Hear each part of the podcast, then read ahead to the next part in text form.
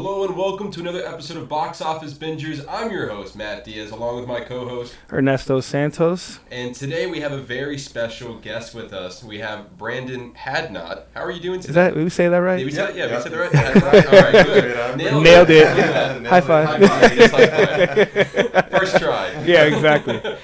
Um, how are you doing today? I'm doing good, thank you, thank you. Now, before we get started, tell us a little about yourself. Uh, well, uh, you guys already said my name, Brandon Hanna. um, I am uh, from Milwaukee, Wisconsin. I'm a Milwaukee native. Uh, 31 years old as of last week, Tuesday. Super Oh, happy late birthday. Happy birthday. Thank you, thank you. Um, I went to the University of Wisconsin Whitewater. Uh, that's my alma mater. Uh, great times there, some of the best years of my life. Uh, right now, um, I label myself as a graphic designer and storyteller overall, creative uh, filmmaker, a random dude who lives in Orlando. Yeah. As we all are. Yeah. uh, but yeah, yeah, that's uh, a small spiel on me from, from what I can think of off the post-it note in my brain. Okay. All right, all right. Well, as we start every every single show, we always single, show Every, every episode. every episode Does- with does- does what you're watching. What you watching? And as our guest, Brandon, we're gonna start with you. What have you been watching, Lee? Man, I've been watching uh, Watchmen on HBO. Mm, Love it. that's the one. So much. it's amazing. Um, I actually am super late on this, but uh, I just finished um, all three seasons of The Leftovers on HBO. oh. So yeah, good. they yeah they produce the same. They Yeah. produce that show as well. Oh, so good. Um, I also oh well I, I saw Knives Out uh, in theaters. Ooh, that we're gonna be talking. We have our review of Knives Out later on in the show. Yeah, we're gonna, we're gonna talk about that in a second. Uh, yeah, a couple couple things. I can't even think off the top of my head. I feel like I've been watching so many. Oh, and The Mandalorian. Yes. oh, Yeah. are you all caught up with the Mandalorian? Yes. Are you caught up with the Mandalorian? No, No. Oh, oh, man. I'm one behind. I gotta wait with. The, I gotta wait for the wife. I know, I know. All right. Uh, I, I kind of want to backtrack a little bit here. Yeah. I want to talk about the leftovers. I I know very little about it. Yeah. So try to explain it to me. Okay, uh, so basically it's the rapture. Yeah. Oh. in the first episode, first Yeah. like five minutes, I think. Oh. Uh, and it's just people who are left over from this event trying to move on and live amongst The each rapture other. in the Bible. Yeah. Really? everything has Yeah, that show is That's that show is intense. I didn't know that's what it was about. Yeah, Oh, yep, my- that's what it's about. That's what it's about. now I know. And oh, it's that very interesting. a beautifully, you know, composed score uh, by Max Richter. Love that guy. His stuff is incredible. I don't think I've ever heard of him. What else is What else has he done? Uh, Max Richter has done uh, a song that they use a lot of movies, "On the Nature of Daylight." Um, I don't know if you remember the the scene in Arrival with Amy Adams. Oh, Oh. yes. Well, yeah, where uh, you know she's thinking about the baby and everything. That's sad. Yeah. violin. That's Max Max Richter. Oh, That's got me him. there. He's Yep. that dude. So yeah, him like Hans Zimmer and like just all those other composers, like they just they make music that you never forget. Yeah. after you hear it. My personal favorite is Michael Giacchino. Michael. Oh yeah, he his stuff on Star Trek was beautiful. Yes. J.J. Abrams Star Trek. Uh, yeah, Labor Star. of Love. Yes, Star Trek. Rogue One. Oh my goodness. Yeah, Rogue Run One and Star Trek. Far from home. I I have he's on he's on my list because I just because I just recently watched Rogue One Yeah. and like my favorite thing about Rogue One it's like in It's that story. and Star Trek Beyond it's like yeah. those are like that's why I love both of those movies you know and then he's done Inside Out Zootopia Doctor Strange Homecoming Coco War of the Planet of the Apes Jurassic World Yeah. Incredibles 2 Yeah. Bad Time at El Royale that was a good movie if you Oh, haven't yeah. seen I it like that. yeah and Far, and Far From Home It, it definitely has a large library. Correct. And, and all those movies are great. yeah Yeah. No. Yeah. Not, not, yeah. the scores make the movies Yeah, For Yeah. sure. They do. People They- always disagree with me about that. They're like, "Oh, oh you always Oh, talk no, about you- music in your reviews, and you're not supposed to do that." I'm like, the music Yes. makes The movie music is Yes. part of. yeah. It adds to the embedded in intensity. memory It's of the movie. Correct. can For see. sure. hundred percent. I can. Where, where was it, Ernesto? I was at a party of yours, and I, somebody was Yeah, we playing. where we play we were playing film scores in the background Uh, like I move it. like movie nerds. Yeah. and we were That's having a fun. conversation, and, and I li- literally told you. I was like, "Is that Endgame?" oh my god, I remember that. I popped in like a meerkat. I was like, "Wait a minute." He did. That- He's like out of nowhere. He was just out of nowhere. He's like, "That's Endgame." That's My type of Endgame. I was like, "Good job, Matt." Nerd. Five points from Matt. Nailed it. It's gotta be paid. yeah. the Avengers theme by itself, like Yeah. you, Oh. you hear that anywhere, you just know, like, Yes. oh my goodness. Yeah, but it That's- wasn't even it wasn't even the Avengers theme. It was like the beginning of Avengers Endgame when Tony was floating in space. Oh. it, it was like such an obscure Yeah. sound, and like, but I've listened to that soundtrack, Yep. and so I'm like, oh wait, I know that. I know exactly what the movie is. I know what I In know, that moment. In that moment, I know Yeah. exactly where we are, and that's the good thing about the musical scores Yes. is that you can, if you listen hard enough, Mm-hmm. you can you once you hear it, you can envision everything about it yeah. Yes. within a second. and you feel like it. You can feel them. You can literally feel it through your body. Like you Oh, can just like it just pulls you into the moment 100. percent Absolutely. Yeah. Like when you know when they see in Ro- spoiler alert for Rogue One, you know when they see the the planet exploding towards them, and you just you that's when it hits that crescendo, and Yeah. it just it's like they're done. You know, Yeah. um, Hans Zimmer and James Newton Howard's uh, work on Batman Begins. You know, Yep. um, Yes, another great- another great score. In that tornado of bats, Mhm. they're playing uh, what's it called, Barbastella. Oh my goodness. yes. It's definitely uh, it's it, yeah. I, I don't know who you're talking to. That music doesn't make the the the movies, but that that's that's. I'm it- sorry if you're listening to this, Yeah. but you're wrong. You're wrong. I won't say any names. At least- Kevin. wow. Well, Kevin, you just got called out. yeah, but he called you out. He called you out. All right, guys. So we're back. The mic died, but we're back again. So this is the part two of our interview with Brandon Hadnot. Hopefully, this damn thing doesn't die again. Sorry, guys. Shit happens when you work in production. all the time. All right. So where were we? We were talking about movie, Movie composers, scores. movie Yep. scores, and and you were just uh, talking about Batman and the score. So, in case it got cut off the last time, Batman Begins is a movie I've seen several times, and the score I'm a just huge always fan, punches me in the heart in the best way because it's just so emotional and so epic. And one that stands out to me is the one where Bruce Wayne is standing in the in the cave. He's facing his fears, and the tornado of bats rises up, and then you Oh, hear yes. those like drums or whatever, and Barbastella just kicks in, and it's just like the most unforgettable sound to me. Uh, so that's that's a score that I listen to when I'm working on stuff, when I'm working I know out, exactly what he's talking about. You know, just Put you in the zone. somewhere. Yeah, I could be driving listening to that score. It's like you're stuck in traffic and you just listen like, you know what? It's not Yeah. that bad anymore. Yeah. right. I- I or feel you're on you the on that. freeway and you hear that doom. Yeah. and you just, just start speeding. Cop pulls you over. Uh, sir, you want to explain your haste this evening? I was- thought I was Batman. I'm sorry. Sir, you don't know who you're talking to. This is the Batmobile. Yeah. I'm Batman. Justice. sir, you're driving a Nissan Altima. Sorry, I need you to get out of the vehicle right now. It's a Batmobile to me. the city needs me. Swear to me. Where is she? All right, this has gone too far.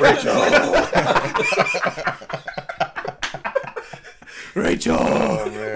Oh. Oh, we're gone way off topic. All right. All right. You, you know what a composer that I really, I'm really loving right now? Uh, Ludwig. I, I, Oh, Ludwig Göransson. Wow, you said Yeah, I'm his sorry last for name clapping the perfectly. Yeah, you- I could tell you're about to fuck that up. I was gonna say Ludwig G. I could never say his last That name. guy We're so glad that you saved us. Yeah, you did.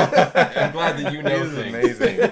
Uh, I his sound in Black Panther Oh, is yes. so amazing. Yes. And then I was like rooting for him in the Oscars when I was like, man, I really hope like if anything wins tonight, like he, He deserves, deserves a win tonight. Yeah. And then all of a sudden. I'm watching The Mandalorian, like you know, everyone signed up for Disney Plus, Mm-hmm. Right. and I'm I'm listening to him like, oh, wow, that's really unique, like, Yep. right? Got. I like how you did that. Thank For you. those at home, he did like a little neck thing with it too. and so like uh, and so I'm like, wow, that's really unique. And and then all of a sudden the credits are rolling, and then I see Ludwig's name on it. I'm like, no Yeah. it like, way. oh my goodness. Nice. And you know that guy, he does his homework when it comes to like him. All composers do their homework, but Ludwig, like when I was watching the Black Panther behind the scenes and stuff, like Mm-hmm. he was just like he basically told Ryan Coogler like. All right, I gotta go to Africa, and then he was in Africa studying like the most popular artists out there, the sounds, the nature, all that stuff, and that's incredible to me. Uh, so yeah, he's he's definitely gonna be around for the years to come and remembered for the years to come. That Oh, guy, Ryan Coogler, another great director. Yes, yes. yeah. It, it sounds like that he started off pretty great because Yeah. he got you know obviously he did Black Panther Yep. and now he's in the Star Wars universe. So Yeah. the sky's the limit with this guy. Oh yeah, yeah. Ludwig is is definitely gonna keep getting that money. He's- yeah, he's gonna keep get- securing the Yeah. bag. Yeah. He's gonna get paid. Just raking it in. Mm-hmm. Yeah. But yeah, t- Ryan Coogler though, not to like No, you're extend the time, but he's another one of like my favorite directors. Even though you know, like a lot of people like with their favorite directors, is almost always got to be somebody like really old and classic. But Ryan Coogler is like in easily my top ten. You know, in that that Fruitvale list. Station. Yeah, Fruitvale. He started out great with Fruitvale Station. Movie did great. Yep. Then he was handed, uh, you know, like Creed. After he he faced a lot of adversity trying to get that movie made. Cause he said- Really? yeah, he said uh, I went to um, American Black Film Festival uh, about a year ago, and Ryan Coogler was there speaking, and he said uh, it was the story It was funny. He said, uh, you know, I went to go uh, meet with Sylvester Stallone and asked him about getting this movie made for Creed because I'm really passionate about it, and he said no. And No. then, uh, I'm not doing that. yeah. Sorry, I just I Right. just don't want to Yeah, do, do it. Adrian. Matt, you really worked on that. I- You did good. That was good. Yeah, I you was, did a you know, I was mentally preparing for it, and I was like, I'm just gonna go for it. but you know, like he kept pushing, kept pushing, and eventually, you know, he was able to get the movie made. Uh, and he he and Sylvester Stallone worked together on that movie, and then Creed One was amazing. Yeah, it was Easily one of my top five movies. oh yeah, yeah. I, that I scene when that scene that, where he's yeah. training and the guys are running around him and the music oh hits Oh him. my oh God, my yeah. god, favorite scene. Have you seen? You know what I I'm talking about, right? Yeah, oh I've my seen- god. So seen both good. of them, yeah. Like the choice of music and everything, the, the cinematography too, like a boxing movie. You 100%. know, like you don't always see that kind of You stuff. know, But the way that that hit, it just felt unique. It punched you and made you want to get up and go to the gym. Me at least. hundred Yeah. percent So- felt that.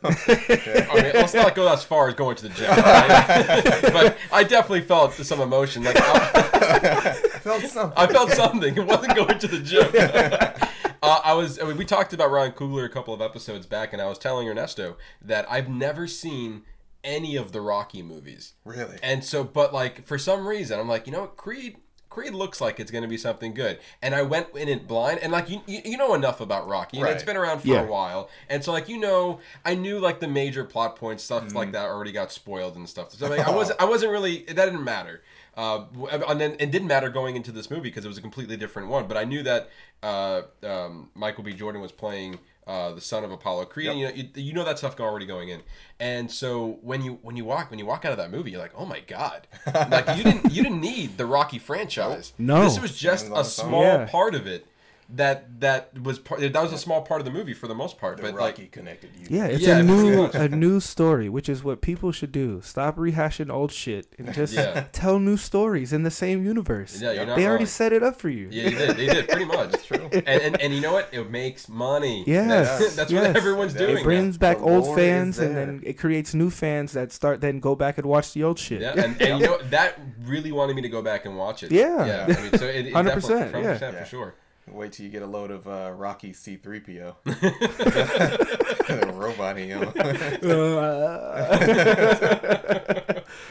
um, so good. So so uh, other things you uh, you went very fast. So I'm trying to trying to remember exactly what you said you've watched. I mean, uh, so you said you watched The Leftovers, which we previously Yep. just, just talked about. Watchmen. Uh, Watchmen. Watchmen. That's right. Watchmen. Knives So- Out, Knives Out. Right. which okay, we're gonna get to later. Yeah, we're gonna get to in a second. Uh, Mandalorian. Mandalorian. Mandalorian. Okay, so uh, Ernesto, you're not caught up with the Mandalorian I'm yet. one behind. One behind. Okay, I, I will say at least in the topic of the Mandalorian, um, I still in favor of the direction that it's going. Oh yes. Yeah, I mean, I I think this is like for me like one of like there's not a lot of shows out there. I mean, and I know. we can talk about it. I don't care. no, no, I mean, it's, it's, I really don't. no, no, it's it's it's. But- but you, but you know, be, I've watched so much content in my life that like I, I'm one of those people when I start watching shit, like I can almost figure out exactly what happens. Yeah. So, but it, so it doesn't really bother me because, it, like I told you, it's about the journey, not about the destination. You're right, but I'm still not going to spoil anything because I'm not Well, about that. I respect the that. Thank you. It I- is. I respect- there it is. Respect. but e- either way, the direction of this show is going, it's very intriguing for the most part, and like it definitely expanding that Star Wars universe. Mm-hmm. It's like it's it's it's something that I feel like that I really hope that this is the future of Star Wars. Yeah. That we're getting Star Wars stories that's not relating to the Skywalkers, and I feel like we're getting little tastes of that. Oh, and like right now, it's a huge time for Star Wars fans. Now, not only do you have the new movie coming out, you have the Mandalorian TV show. It's the first live action show, uh, Star Wars show. You also- Kenobi one coming soon. yeah, that's, That's what coming I'm soon. for. uh, there's also a Rogue One uh, inspired uh, Disney Plus show that's on the Really horizon. Oh. interesting. Um, and there's also a um, uh, uh, the the Star Wars Fallen Order, right? That's Fallen Order. Yeah, that's, it's called? that's, yeah. A, that's a good game. And, Yeah, and so like, I like try it. Yeah. I feel like they're grabbing the Star Wars fans in every medium right now. Yeah, Like you got them in video games, you got them in TV, you got them They're in, hitting in movies, and right, and like they almost don't want you to forget, like, hey, Star Wars is here, but each aside from the Rise of the Skywalker, which is closing out the series more or less, hopefully. hopefully, well, maybe not, maybe not hopefully, but I, I'm The still sky, I'm the Skywalker saga needs to be let. You have to let it stay a saga. Right. It has to have an end. and, it, and it's coming up, yeah. Like- yeah, like let it end. You're right. And let it let it spawn the the rest of the universe, and then we we can be a reference. right, And and then so many people had such a visceral reaction to Rian Johnson's, uh, you know, his Yeah. The Last Jedi. Yeah. What it seemed like that was going in that direction. Like, all right, it's it's gonna end, and there are gonna be new generations of right. yeah. Yeah. And maybe that's what's at the time. Maybe people weren't ready for that, but I feel like right now, especially with Fallen Order and the Mandalorian, that doesn't specifically tie into the Skywalker family. Yeah. Um, I think you know they're proving themselves that this is a viable franchise, It works. and it works very well. And they know how they know how to market Baby Yoda. Oh yeah. Oh yeah. And they- well, It's so adorable. You, it's like you can't not like it. Even if you hate Star Wars or never heard of Star Wars, you see little baby Yoda, and I know it's not officially Yoda for any nerds Yeah. that might be listening to this, and it's like it's not Yoda. It's but not Yoda. the- it's a baby, and it's the same species as Yoda. We don't People know what the species name Yoda. is. Yeah, I think Right, they just call it the child officially. Yeah, The but child. Yeah. Yeah. So cute that you can't not like it. Yeah, you You can't have yeah. no soul if you don't like that thing. yeah. You're empty inside. Yeah, you're just dead. You're, You're just dead. dead inside. Um, and so yeah, and then you said you watched uh, Watchmen. Yes. Are you all caught up with Watchmen? Yes. you are. Just okay. watched last night's Amazing writing. Oh, the writing on that show is just so good. So good. Like they, they dare to go there and they go all oh the my way. god, this last episode. I don't want to. We're not going to talk about I- the last I- I- episode. I know. Okay, but you're but you're not. He's he's one. What episode are you on? I'm on five. He's on. He doesn't even see when his shit gets crazy. oh yeah, you are like right around the corner. yes. I, I know. I'm. I'm. I was. So I'm. I'm kind of late to the game a little bit, Yeah. and I was even. we had to we had to really get him onto the show. He's not wrong. He's not because I was like, you know what? This. He this- was like almost protesting. I wasn't protesting, and I was more or less saying that I, I there's like a show I can binge. Mm-hmm. But then uh, the another show that I'm watching, Titans, and uh, that show just wrapped up, and I'm I'm watching a few shows with a friend of mine. Yeah. And so he was displeased of how that season ended, and so we were, and I'm a little bit behind on that season as well, and so we walked in.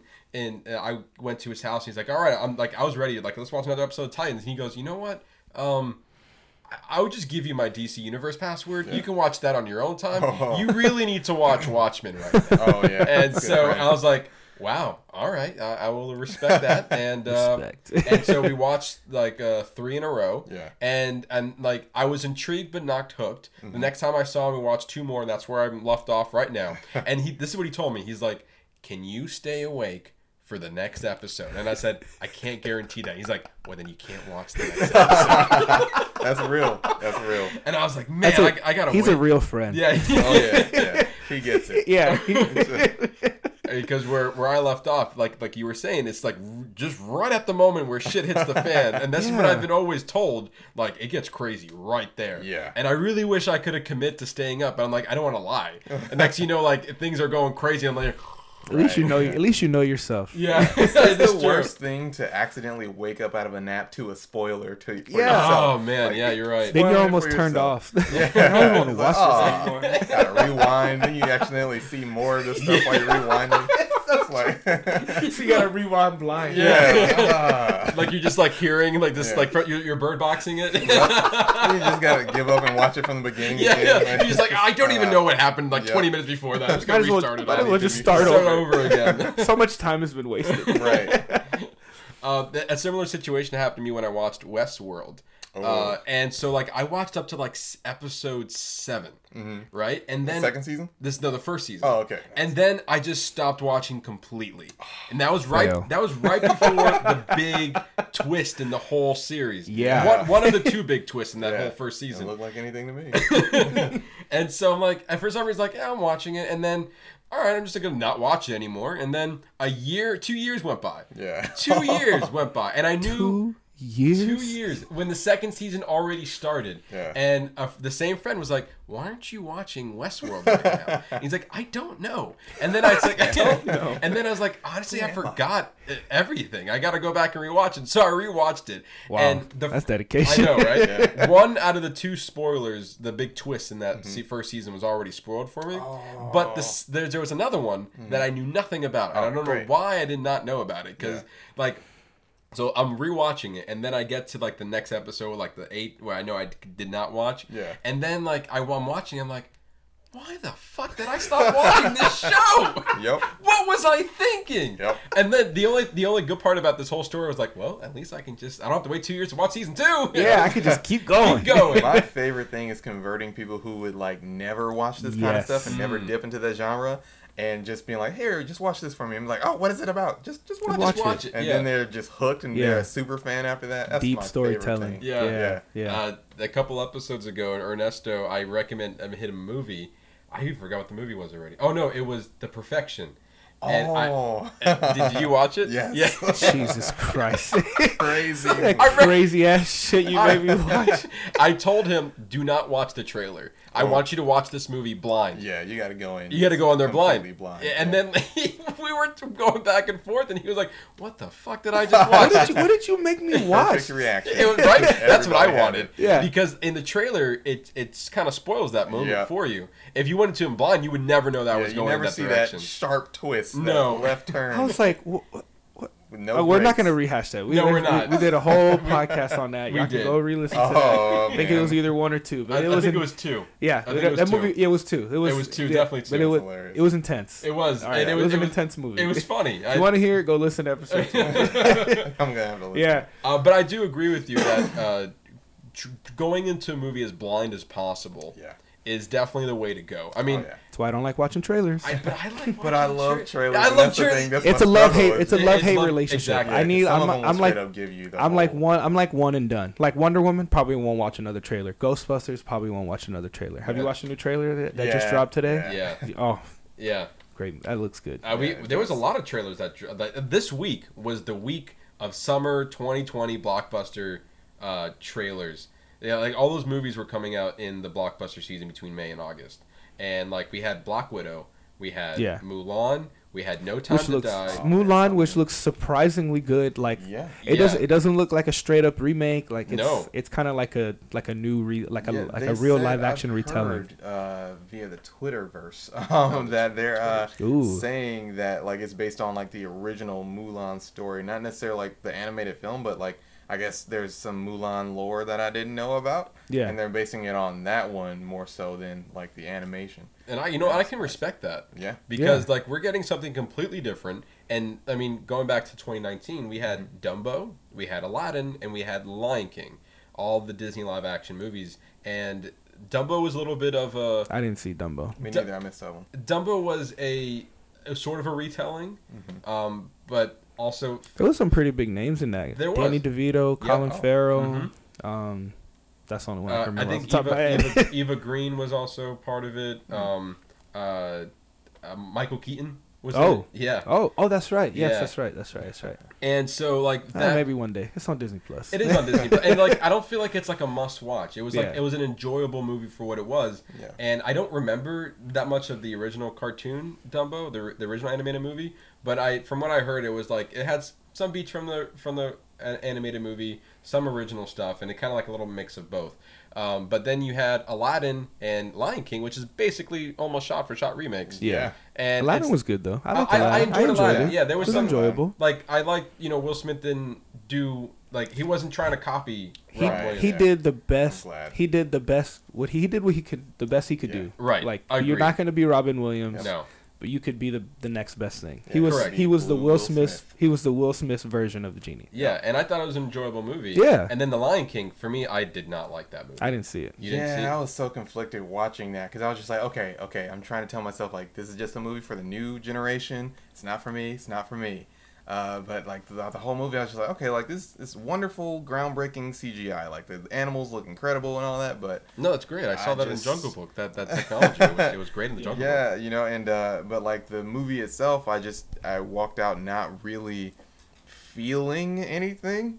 I You're could right. watch the animated Lion King today, having seen it a zillion times, and be punched in the heart every time. Spoiler alert: Mufasa dies. What? uh, but yeah, um, seeing it in like quote unquote live action, um, it just. And I hope I'm not offending anybody who worked on this movie. You guys did a terrific job, but like Yeah. I, I just kind of felt like it was missing the soul inside of the robot. I guess. From what from what a friend told me that it was like watching National Geographic. Yeah, that's oddly yeah accurate. that's what it felt like. I, I think you I think you said it very well. Thank Like, Very it- well it- put. Very well put. The soul wasn't there, and I feel like some of it had to do with like the the animated version was what it is. It was they, the, they was animated. They were Yeah. they were uh, reacting to things, and I feel like you know those hard hitting moments. The animators were able to show you that Oh, all that emotion. all that emotion and when you recreate that like you don't i in like you look at their faces i don't know it's like mufasa's dead blank face Man, right? it's like it doesn't matter the star power behind it if it doesn't need to be remade. Maybe that's a perfect Oh, example of that. If it doesn't need to be remade, then don't remake it. yeah but disney still made a billion dollars so they're gonna do whatever the hell they Yep, want they're Yeah, they're just raking it they're in. Like, whatever, we hear Her- you, but her, her, and, her and Beyonce are like, yeah, whatever, shut up. like you won't be mad in a week. Yeah, I know, right? exactly. yeah you get over it we're just You'll be humming and Throw you hawing in a year. Yeah. movie. Give it, give it five years. I'll bet you'll yeah, watch it. you watch you watch and you said that's the best damn movie you ever Yeah. seen because you know it's on Disney Plus. Yeah. um uh where what were we talking about i have no idea We were talking about Watchmen. Oh, Yeah. I'm glad. I'm glad you're keeping up. Are you okay, Matt? All right, Matt. Let's go to you. Yeah. What have you been watching? All right, fair enough. Um, I've been watching a few things. Uh, uh, like I said, uh, I'm I'm almost done with season two of Titans since I now have the password that I described, and so I was I was given permission to just binge the whole season. So that's what I've been doing. Um, and there's a couple of good episodes in the middle, in the meat of season two. The meat. The meat of season two, and that's what I was told. Apparently, from what I also what I was told, it kind of goes downhill in, in the last maybe the last two or the last episode or I always so. hate that. I That's know, right? It's it's you, you don't want to end the season weak Right. because then, especially with a streaming service, like you want people to continue either doing your like paying for your service or wanting to mm-hmm. come back when that show comes back. Yeah. And when I'm you end a show like that very poorly, mm-hmm. and not to knock DC Universe, but aside from Doom Patrol, Swamp Good Thing show. did not Yeah. get a, a, a new I didn't I watch was sad to hear about that.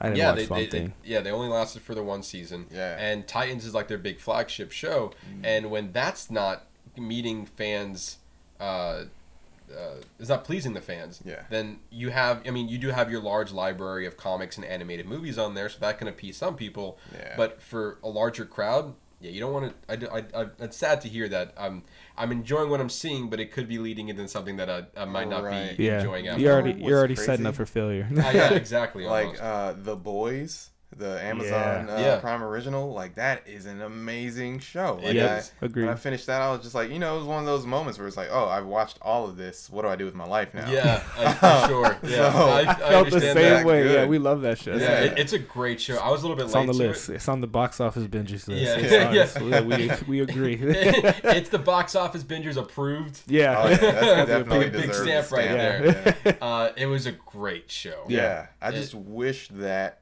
like all of the superhero shows could be of On that, that level, Yeah, Yeah. it's fair. Ugh. Um, so I so yeah, um, and then we talked about Watchmen. I'm on. I'm getting to the point where the, the big yeah. the big uh Just where- move on. Just move on. Yeah. um, I'm actually watching a show. I'm almost done with the third season. It was uh, I think third season was released uh, earlier this month, and it's called Atypical. Have you ever watched that show? atypical It's no. on Netflix. It's on Netflix. It's it follows a kid with autism and his family. Huh. and it is so funny. Yeah. and it's so genuine, and it has so much heart.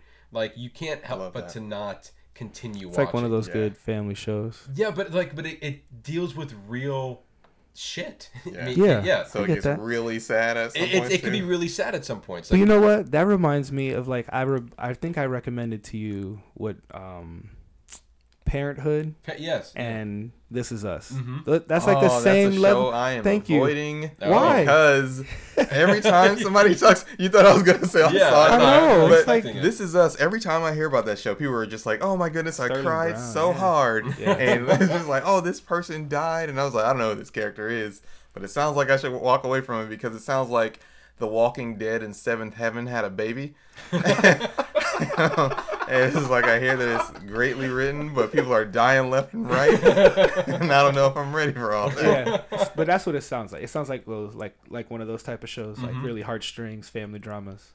Uh, the, uh, ye- Atypical. yes, yes, it is. It is. And like it's one of the again one of those shows where like I'm almost done with the third season and it just came out last week and like it's something I can't stop watching because of those feel good moments. And then you like like you were saying Yeah. like you're done watching and like oh damn it like no Yeah. Oh, I mean the now granted what do I? The show hole. That's That's- like a, it's the show show hole. hole. Like Yep. what do I do now? and like you have a large list of things you want to watch but the, the question is what do you watch next? Yes. Like, what you don't want to be disappointed. Right. Correct. Like You don't want to fall off that high. yeah, that's a that's that's that, that's right. and also what That's type of exactly mood you're in. Like I just came back from a wholesome, like good family Mm-hmm. drama, and like, am I gonna go watch The Boys, which is a completely different series?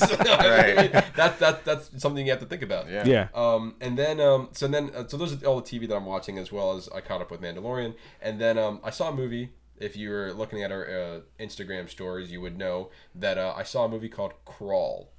Oh, I've been wondering about that. Yeah. That's the Floridian uh, thing. The Yes. alligator she didn't leave when it fled, or her Yeah. dad was it? Yeah. Correct. I've been wondering how that. How was that? Yeah, basically, it's Florida's worst nightmare.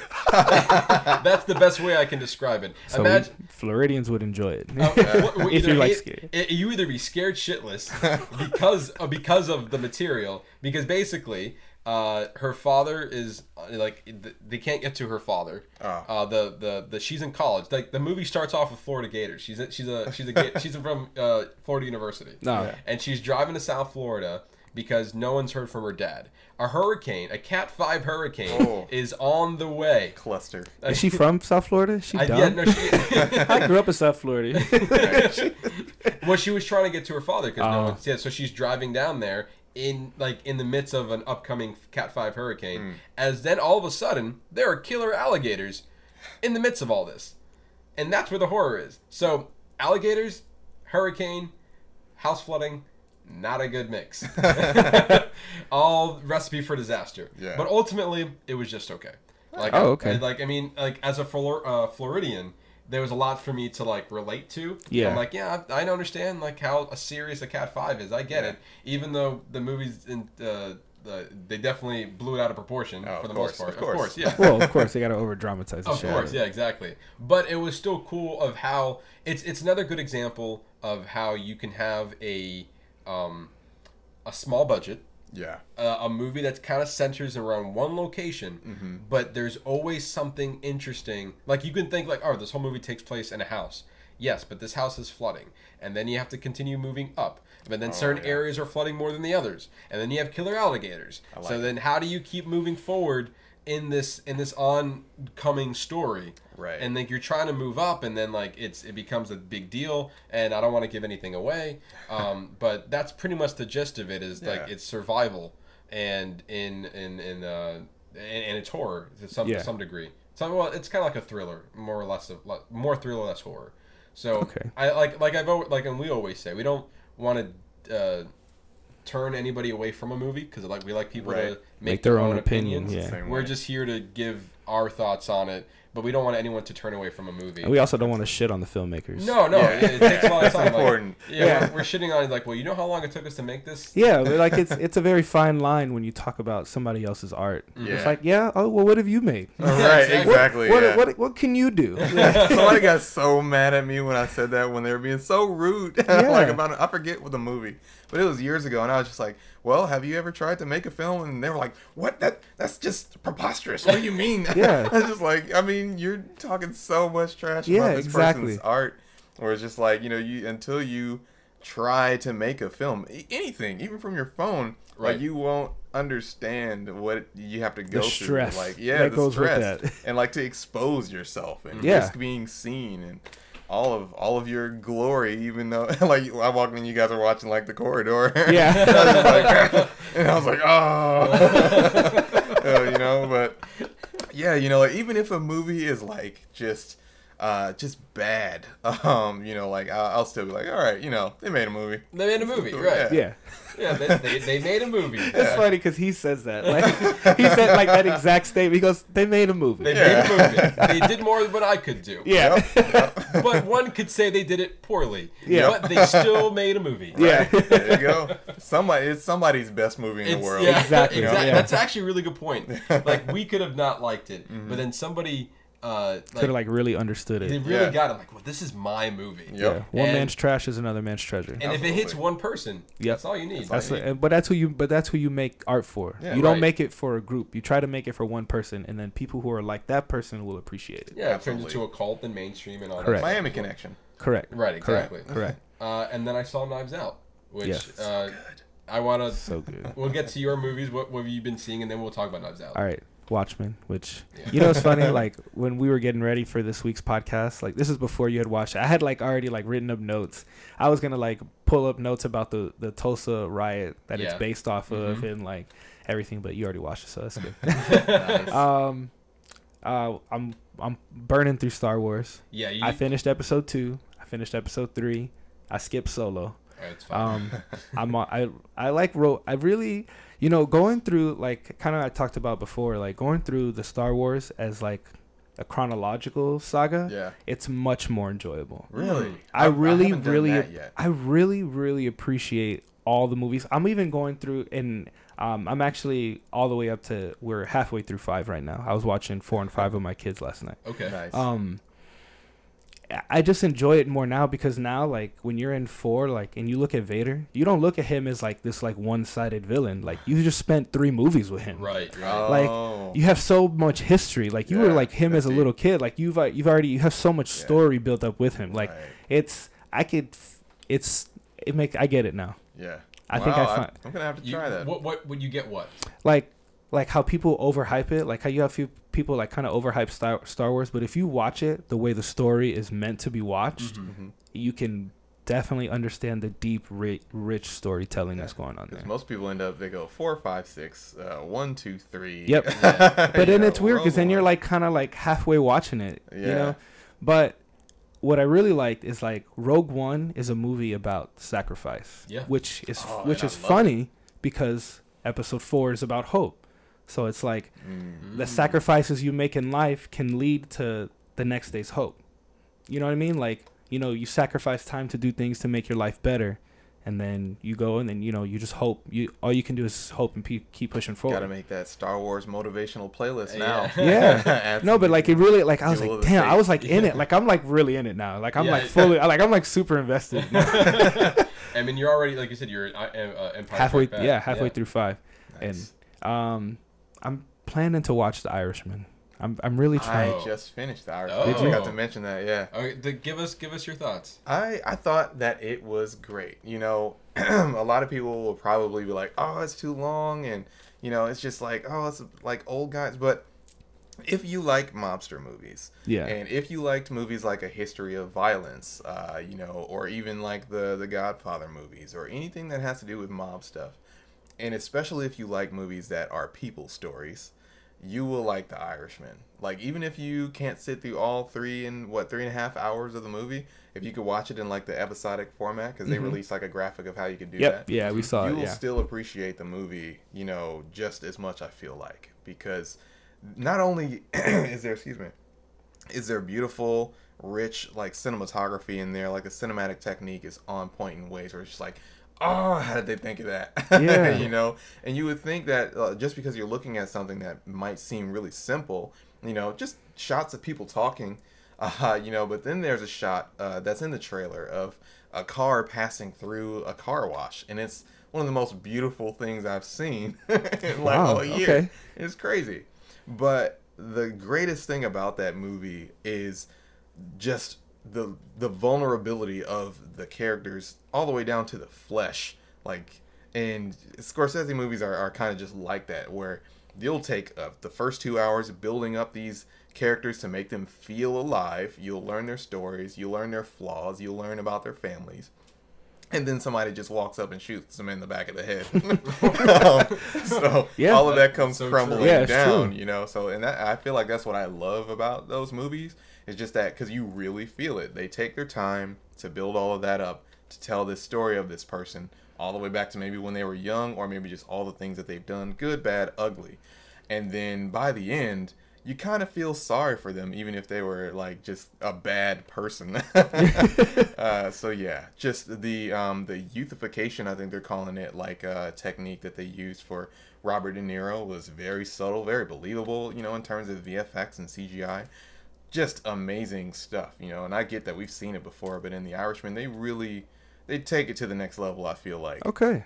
Wow. Yeah. All right. That's probably the most positive review. I've ever heard. Yeah, you really sold you- it. you Like sold I, it you for really, me you well, sold yeah. it for me. I You was really very sold it for me. Like, please yeah. tell me more. Tell just keep talking. Yeah, I, I, I really liked it.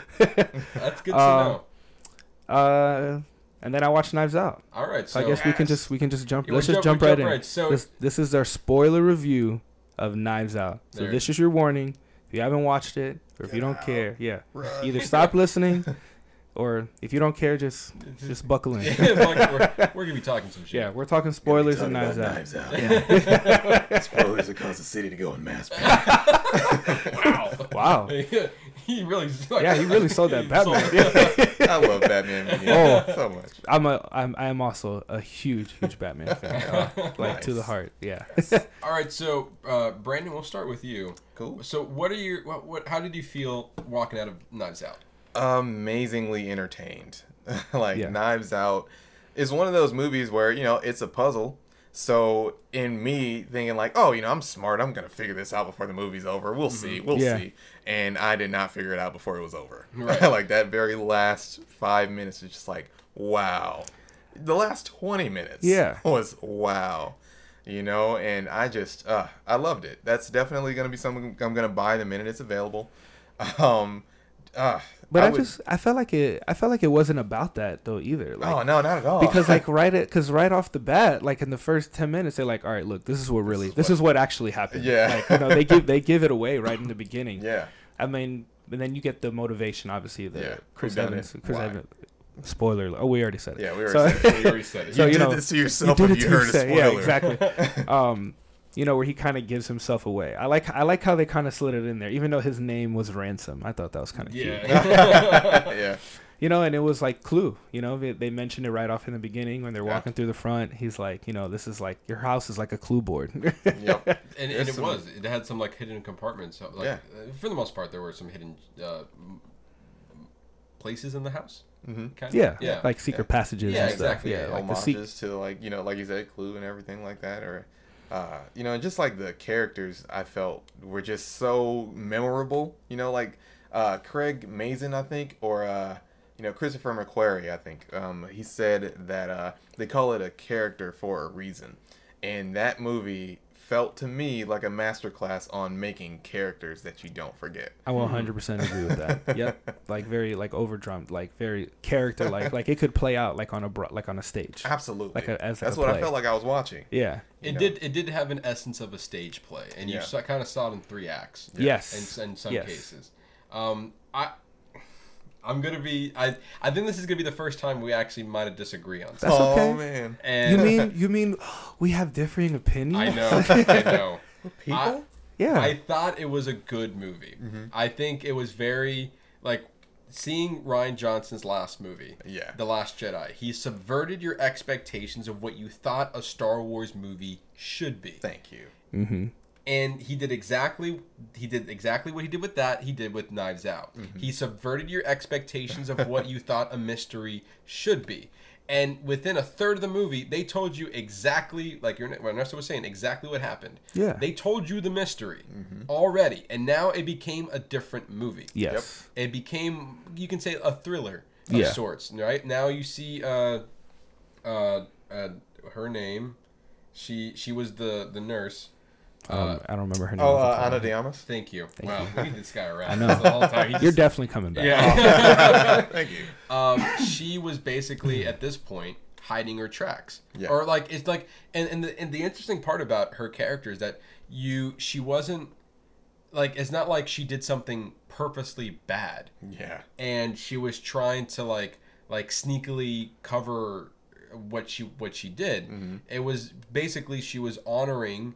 The, the person uh, she was honoring wish. uh, uh, Christ- uh, Christopher Plummer Yeah. uh, his character and uh, what what with the instruction that he gave to her in a mistake that she thought she made Yeah. Yeah. and it was all out of kindness and genuine and genuineness is that, is that a word We'll go with it. okay cool It works. it works, It works. Uh, Yeah. just like the, the the person and the character that she is Yeah. and it worked for her and it worked for the story unfortunately though I, I like as, as much as i enjoyed how the movie played out i felt like there were parts that were a little bit predictable. And i also felt like there were parts that i at, at some point when chris evans kind of he was he was gone halfway through the movie. Yeah. and so when he decided to come in and especially and i think this was the key moment here that when she was like um uh he got a, a note saying like i don't know where to meet her. And he said why don't you check your email and and then he said oh that's the one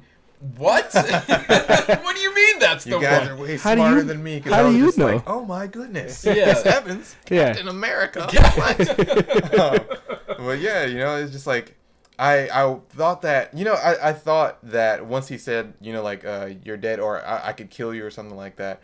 I'm thinking like, oh, okay, they're just trying to get us with a misdirection, right you know, Yeah, so I was just like, that's fair yeah, I took his card off the table, and I'm thinking like, okay, who was it? And you know what I thought? Um, you know, cinematic technique wise, I was waiting for them to line up whoever was in the interview, like in dead center in the knives. Be like, okay, that's the one. Whoever's That's it closest is. to the That's- knives. yeah, is that's who it's gonna that's be. gonna be. And it, when it wasn't that, I was just like, oh, okay.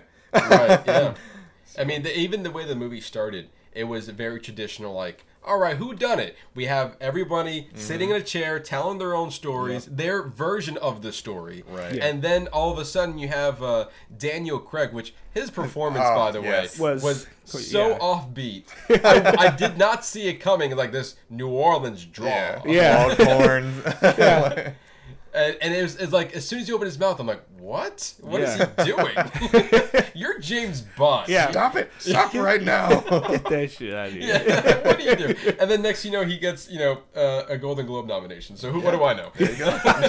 Yeah, who are you, man? yeah, seriously. but you know what? Like those actors who kind of step way out of what we're used to seeing them do, they tend to win awards on Yeah, that. it's yeah, so 'cause they're true. willing to take the Washington risk. Training yeah. Day, you know, uh, him winning that, uh, you know, sparked controversy, Right. you know, from like stereotypes and caricatures. But like when when actors uh, tend to do that, they they end up winning big.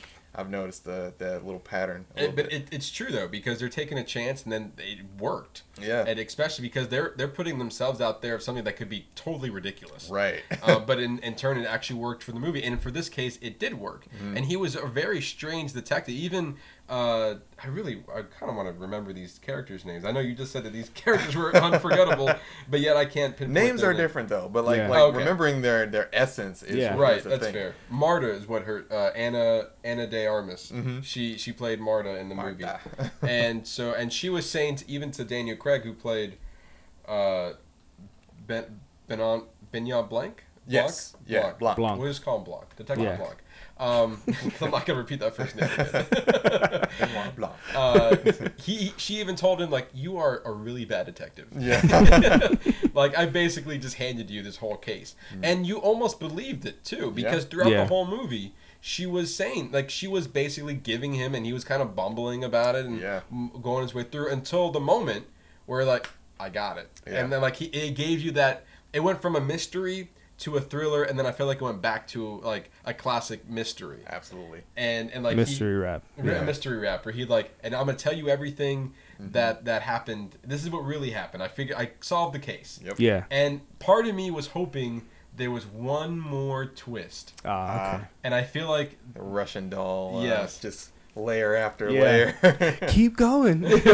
and I feel like that was me expecting more than what the film offered, and that could have been my bad of why I didn't 100% love this movie Yeah. the way that I felt like other people loved this movie. You know, uh, I keep on referencing like other directors and everything, but Scott Derrickson, uh, director of uh, Doctor Strange and Mhm. everything, he said something uh, pretty profound to me uh, like a while back, and he was like, you know, a lot of people make the mistake of going into a movie and uh, like projecting what they wanted the movie to be versus what the filmmaker wanted it to be, Mhm. and then that made me check myself, like, oh man, have I done that? Have I been doing that a lot for like the movies that I haven't liked?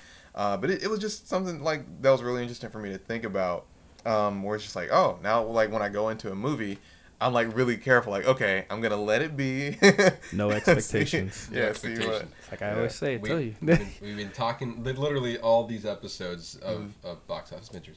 Um, we have been saying that expectations can ruin, can make or Oh, break your experience. Yeah, Because you- absolutely. I mean, it, the trailers, from the trailers to the posters to the actors that you Yeah. they put on every aspect of that movie, you're expecting something as soon as you learn about it. Yep. Yep. And then it, it all comes to the final product when Yeah. you walk in there and you're expecting to see something, Mm-hmm. and then it completely either ex- in some cases exactly what you wanted Yep. and you love the movie it's not exactly what you wanted but it was okay and then it was so out of left field that you hated it yeah, that's the thing about superhero movies that makes it so hard because you'll have like the avid comic book readers who have read every issue since forever, the golden ages and everything. Yeah.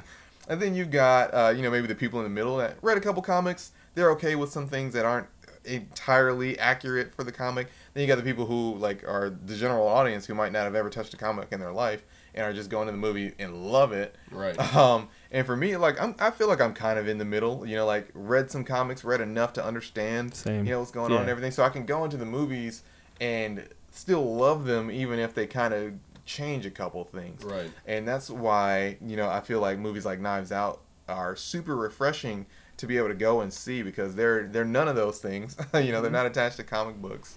And they're telling this story, even if you might have seen that in the genre before already. Yeah. It's still doing its own fresh little things. and uh, you, I, that's that's also very well put. Like it's it's rare to see an original script shine. Yeah. It's shine Oh, yeah. this well. Yeah. because and then you use the word refreshing. Mm-hmm. It, it is it's very refreshing to walk out of a movie and like man. I, I, I haven't seen it in this way before, or I've never seen anything like it, and Yeah. it's so refreshing to walk out and seeing something like that. I felt that something very similar when I walked out of. Uh, uh, have you seen the movie Parasite? Ah, I've been meaning to get to that Oh, one. man. That's a great film. Yeah, and I love Bong Joon Ho. Like, Yeah, that, yeah. ah, We, we talked about him. First episode, we talked about Okja. We talked about all three Okja, Okja Parasite. killed me inside. Oh, And, uh, yeah, um, Snowpiercer. I was standing in Publix looking at the meat like, oh my goodness, I'm a I know. terrible person. I don't ever want to eat meat again. Right, Okja, no. Even the chocolate candy bars. But yeah, Snowpiercer though, that one, oh, that put him in my top directors list. He did, Yep. Like, yeah, yeah. for sure. Like that was something I've never seen before. I have, and I had never seen it. I had literally had never seen it before Uh-huh. until he told me. Like we were like, he's like, all right, for our first episode, you should watch this movie. yeah, It was like amazing. our, it was like our pre up to Parasite. I was like, he was like, watch these other films. They're on Mhm. Netflix, and then go see Parasite. yeah. Yeah. I enjoyed it. Oh, so all three. I loved all three movies. He doesn't miss. No. No, he so far he hasn't missed a beat. No. and it, it's so like I said, going back to refreshing. It's like you walk out of that movie and like, wow, that's something I've never seen before. Yeah. that's something I never experienced. Something I never felt. That So- something a, a new view of something I never thought of before. Yeah. And nowadays, like I don't want to you know shit on Crawl, but I mean Crawl was a, a very predictable, standard horror slash thriller movie. It was Mm-hmm. A movie that I saw, and and I I, I you know I uh, you, you you watch it and then it's easily forgettable. Yeah. And then you have certain movies that kind of just stick with you, and then Oh. it Yeah. lingers, and then it lingers, and then like wow, this is really Make you want to go back and watch again. Exactly, Yeah. and it's like I just I love that. experienced Yep. something, and that's that's a great you know great thing about watching movies. And like I have a very large list of movies I want to see, Yeah. and it's you know it's it can't be hard to keep track of, but like like you watch one could say that you watch a lot of movies to find that hidden gem. Of Yep. course. And yeah. that's what I always try to do. Like, you know, granted, I might know what the plot is, but you just never know Mm-hmm. that, you know, a lot of people might shit on a movie, but they're like, that movie, that was your movie. Yeah. And Oh, I was yeah. like, wow, for me, like, uh, just a quick example. Uh, do you ever see the Book of Henry? no. No. Uh, it, it was directed by um, Colin uh, Trevorrow, who did uh, the Jurassic World. Hmm. And then he was also signed on to do what now is Rise of Skywalker, Book of Henry. Okay, I have to. and it Look was that one up. Yeah. it, it was it was basically poorly reviewed, and it Oh. also cost him the his Star Wars movie. Oh. So Sorry. because because it was it was it was that bad that people did not like it, I walked out of that movie being so like I'm I even walked I'm like this might be the best movie I've seen this year. Yeah. And and then I see the because I went to an advanced screening Mm-hmm. of it, so bef- it was before the reviews came out, and and that and that's also a great thing. Try to see movies before the reviews. Again, Yeah. the- the expectations and the opinions. And so I walked out of it with a completely different view. And then when the movie came out, I saw the reviews. I'm like, did we just watch the same movie? Right, like, Like- what are these people talking about? right yeah i really and then going back to you you hit that one person Yep. and you had a different opinion about it and that you know you try to go watch those movies and get those hidden gems So Yeah. To piggyback off of that, okay so there's a movie that I know both of you saw Uh-huh. that you guys both really enjoyed that I didn't really enjoy so much. okay Uh oh. Ad Astra. oh my Now it's personal. God. Now Are it's you personal. serious Cut the see, cameras. see, because I, I saw that you're. I was like, you guys are both very I was so passionate about this film. Yeah. Please, I okay. The cinematography was I'm great. so angry. I really, I really, really enjoyed like the whole like space. You know, the whole like like car chase thing they did on the moon. Oh yeah. yeah. I but there were certain elements. There were space certain pirates. elements and moments that I liked, but as like a story, like it just didn't hit. It just for me, it didn't hit. wow All right, sell me. i sell you it's a movie about uh it's it's it's a it's a story about a father and a son Yep. Yeah, and it's his son trying to get to his father obviously and and and what i think this that movie did a really good job of was um setting it up very early that he was a very emotionless emotionless Emotionless drone. drone right. He was like he had no emotion and that's what he was supposed to be. And so when you establish that in the very beginning brad pitt had a very easy-ish job of just being that person for the rest of it. Some people say that you know you know he didn't have any emotion because he wasn't supposed to Right. Mm. and so Okay. and then like even and the movie even reminded you of that when he was like uh, had to do those like uh, those tests Yeah. to make sure he wasn't feeling anything because you needed to be more or less on the top of your game when you're going into space and doing this sort of mission that's why they chose him to find his father uh, of sorts because he had no emotion and it wasn't going to jeopardize the mission Yeah. and then from there you had very interesting takes of somewhat of a maybe not too distant future of like I was really intrigued of the very small. I do. world I do like the little airport that they did on the moon. moon, I thought that yes. was really Oh, cool. I thought that was pretty cool. And then like then you had the whole space the pace uh, s- space pirates. Words scene. are hard. Yes. It is. also, if you haven't noticed, we're already spoiling Ad Astra for you. Yeah, I'm sorry. but You did Uh, this to yourself. I know, right? Um, we uh, and you had the whole uh, space pirate thing, and then somebody in that scene that we more or less just met died, Yeah. and he was like, Face caved in. "You're right," and he's like, "All right, cool," and and like I well I need to well He just pushed him off the boat. yeah he yeah he literally just Guess pushed him off. dead. Kept driving. Yeah, he's like, all right, I need to get. I this is you know. I'm on a mission. I'm Yeah. sorry that you died. Yeah. But okay, I need to grab his gun. I need to keep shooting. I need to keep driving because the mission is forward.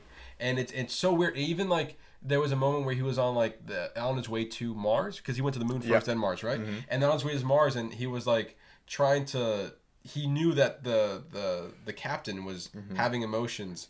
And he's like, "Do you want me to take over?" And he's like, "No, no, no, I'm good." Or no, sorry, it was a co-pilot Yeah. where he was like he didn't know what to do mm-hmm. and he was freaking out and he's like I'm taking over now. yeah i'm taking over he's like no no no no no he's like no i'm, I'm doing this right now Yeah. and then like even like the space monkey it was really mm-hmm. weird Oh yeah, that was so random and kind of terrifying. it was yeah yeah. but oddly it made sense because i thought the same with the i think all the the space pirates mm-hmm. and the monkey was just showing they were tests of his emotion. Yeah. like he didn't have fear. He mm. didn't like really again had have any emotion about it and then there was a small moment where i felt like it was a very powerful scene where, he, where he finally gets to mars and his destination to try to reach out to his father and he broke he broke for a second Yep.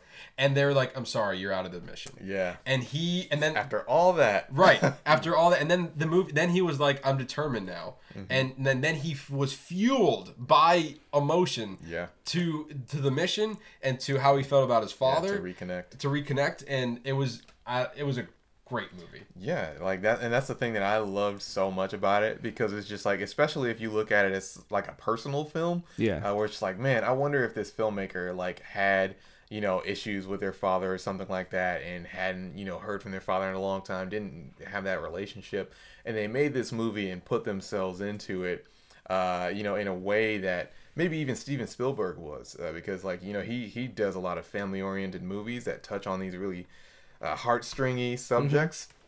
So you get if you put this movie and looked at it as like the sibling to Interstellar, where Interstellar is basically a father making a promise to really his daughter. He had two kids, Yeah. but it was that was like a father daughter movie, Yeah, you was, know. it was. I enjoyed Um, that and movie. then you get Ad Astra, where it's a father son movie where that relationship and that tie is kind of broken across the journey of space from, uh, you know, Earth or the space station uh, to where do you go? Um, Neptune. Yes. Uh, Yeah. You know, and then he takes this journey of millions of miles uh, through all of this adversity just to get a second to talk to his dad again. He didn't want to give him the time of Uh, Yeah, and day. he and he didn't even want, and his dad Yeah. is like basically crazed because he had Yeah. been out there for what two decades or something. Yeah, It really trying to find alien life through like a signal, something. Yeah, like you know just sending stuff out there and just trying desperately because to answer the question that we all would want to know for sure. Yeah, and he just basically goes there's nothing. We're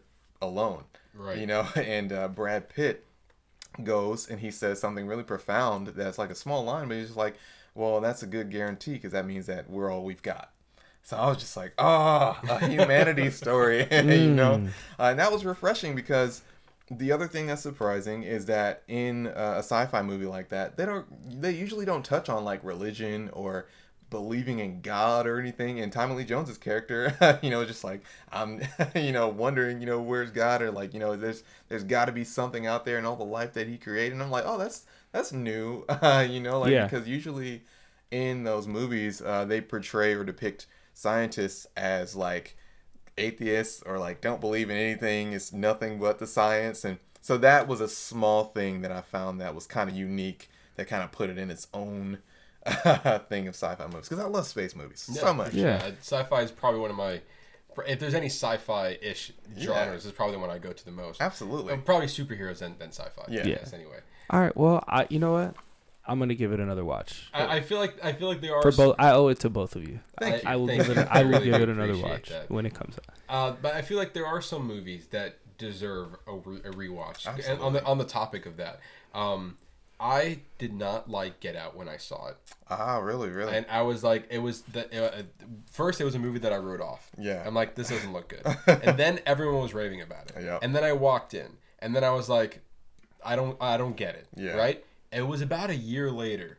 Right, and it was it was nominated for best screenplay. It was in the award the awards circuit. Oh, yeah, and I a was lot. right, and then I was like, I want to go back. I want to rewatch it. You know, now the Academy is recognizing this. Mm-hmm. Not only did the the people who paid to see the movie enjoyed it and the reviews were great, but now I I look at movies differently when they're nominated. I like to give them all their due. Of like I like to watch them all. Mm-hmm. And so, I watched Get Out under a different perspective, and it it also has been a year since that movie came out. Oh, yeah. And I was like, wow, what did I, what was I thinking the first time I watched this? Yeah. The writing was incredible. The story was phenomenal. Mm-hmm. I, and like there was so much in it that I didn't realize that I I should have appreciated when I first watched it. Yeah. So going back to, to going back to you for Ad Astra, some movies might need a rewatch, but then sometimes you might rewatch it and you're like, I still don't get it. And then it's, and then at that point, it's not a movie for you. Yeah, I'm still gonna rewatch it though. Good, I will appreciate it. Yeah, I, I love Ad Astra so much. That and Interstellar, because Interstellar is, I think, still is like my top favorite movie of all time, and that's a Oh. lot. Ooh. I know that's a lot, but the way that movies hit me emotionally matters a whole lot. Like how a movie makes me feel registers more in my ranking than like anything, right? Yeah. So the first time I ever saw Interstellar and they go into what the wormhole or whatever and you you're watching it on this big IMAX screen that's got the blackest blacks, the richest colors in there, uh, you know, and everything and great ama- um amazing Dolby sound Love Dolby it's Theater. so immersive, you know. Yeah. So you're going on the journey at the same time as these astronauts and everything like that, going to try to save humanity.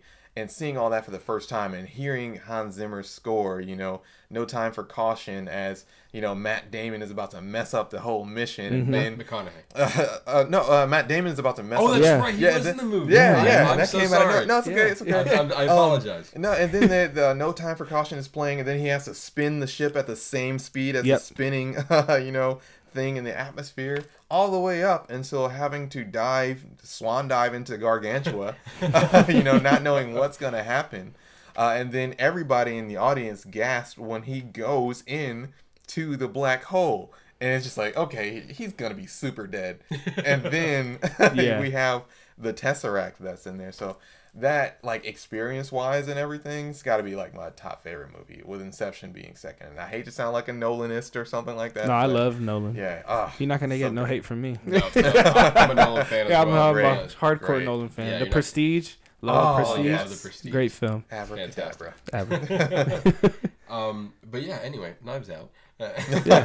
we just went on a whole adult thing. tangent. That's yes. okay. We do that a lot. All the time. yeah. Um. Anyway, uh, final thoughts on, on Knives Out. If we're gonna wrap this up, I guess. I thought it was good. Yeah, It's definitely you. It's, yeah, it's definitely worth a watch. Yeah. For sure. I, I think I think if you're looking It for was enjoyable. Yeah, Oh, I, yeah. I there were parts that I did feel like it was slow. Mm-hmm. So like, I there's a part of me feel like it wasn't thoroughly all the way through entertaining. yeah that's Uh, fair But I still enjoyed what I got. Yeah. And I thought it was a really good, different movie Mm-hmm. that you're gonna you're not gonna find a movie like that in the theaters right now. yeah i just loved how they used that star-studded cast and gave them all okay even the smaller ones i uh and i'm usually good with actor name but the boy from the movie it uh, was Yes. basically like the kid Nazi or whatever. Yes, Even him, right. they gave him a hilarious, remem- uh, memorable character, and Yeah. then you get people like Toni Collette, uh, you know, in there uh, with all these other big name stars. and Michael they just- Shannon. yeah, Michael Shannon. Um, you get Jamie uh, Lee Curtis. Jamie Lee Curtis. Yeah. like all these people in there, and you give them these roles where it's just like the chemistry is there. You could Yeah. tell that they had fun making this movie together. You Yeah, could tell. know. Yeah, it, de- it definitely shows, and it definitely shows in the film. And, Yeah. and kind of going back to what you were saying that they, they did like there were a lot of characters in there. I did Yeah. feel like there were a few that took a back seat. Yeah. And I, I felt like as a good mystery should be, Mm-hmm. you have characters that are going to be more uh, expressive than others. Or They have more. Uh, uh, they're going to shine more light on it. Mm-hmm. And I felt like in in the way that I viewed the movie, that the characters that didn't shine as much, they they were just more or less distractions Yeah. of you try if you're trying to solve the mystery of who done it mm-hmm. they're just pawns in a game of, of mystery Absolutely. and and I feel like those those characters were just there for that because then some people might be thinking well they didn't really give too much attention on this guy and all of a sudden he's gonna be the guy like like boom it's the Nazi kid who was I got it. Yeah, you it's gotta It's the be grandma. yeah, at, at some point I'm like I love thought her. it was the grandma. She was a Yeah. great. She was a great. I Yeah, liked her character though. Her character was funny. Three lines and killed it. yeah. that's the- right, right? She, that's all she, she had didn't really say Back much. again, Grandson. were you practicing that one that was good I did. I worked on that all day that- in the mirror. That's what I thought. But yeah, if you haven't seen it, go watch it. Go check it out. Please go see Knives Out. Yeah, let us know what you think. Yeah. Uh, all right, so now we're gonna move on. You want to talk Golden Globes? Golden Globes. So uh, we're recording this on Monday, December Ninth. 9th, Thank you. Uh, yes, it is. Yep. 9th. I'm looking at the I- date right now, Matt. You think I would lie to you? There. For some reason, I saw the eighth. I'm like, you're wrong. No, no, you're right. You're right. No. Don't spread misinformation.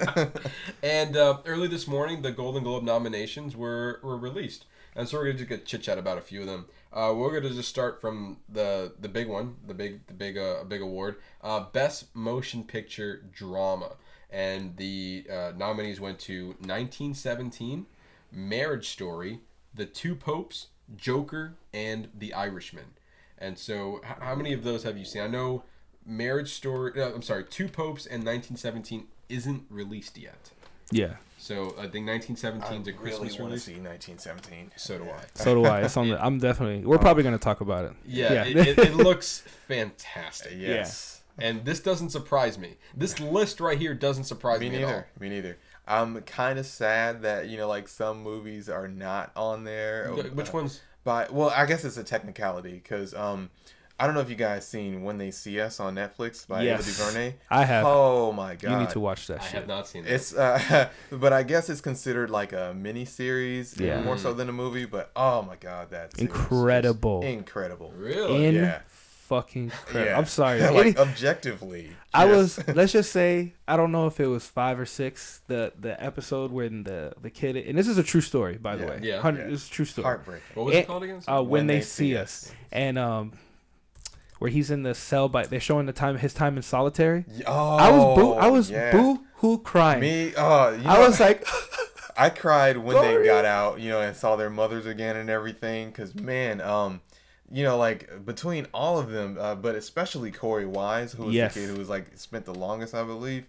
Uh, yeah, his story was just oh my goodness, Insane. the torture. Yeah, and it's like that really fucking happened Yeah. and there's on, on netflix there's a follow-up documentary where Yep. they all come out on the stage Mhm. with oprah and ava duvernay it's Oh. so Yeah. in it, watching those con- raw emotion together oh my god it was Yeah. great you watch them i finished the, the season i was like i'm gonna watch Yeah, you i'm gonna to. watch the, the Yeah. documentary Yeah. Uh, so for those who don't know, like myself, it's a four-part miniseries. Is that correct? four That- part yeah that That's sounds right right? yeah Yeah, Uh, it, it's about five teens from Harlem become trapped in a nightmare when they're falsely accused of a brutal attack in Central Park, and it's based on a true story, like you said. yeah Um, I I think I've heard of this, but I just never it never got my way. if you watch that i would also recommend watching her documentary the 13th thirteenth. Yeah, on netflix mind-blowing doc- documentary it is about the 13th amendment of our nation mm-hmm. It's crazy. It's yeah. I, I fucking- just, I just felt like we just got real first. No, Yeah, it's it- real. it's it, real. It, it Yeah. really, it really makes you question. You're like, wow. Yeah. Wow. Where Yeah. am I? Who Yeah. am I? Ava DuVernay really, really put it out there. She she's, is She's a great film. the She's another. bravest filmmaker of our time.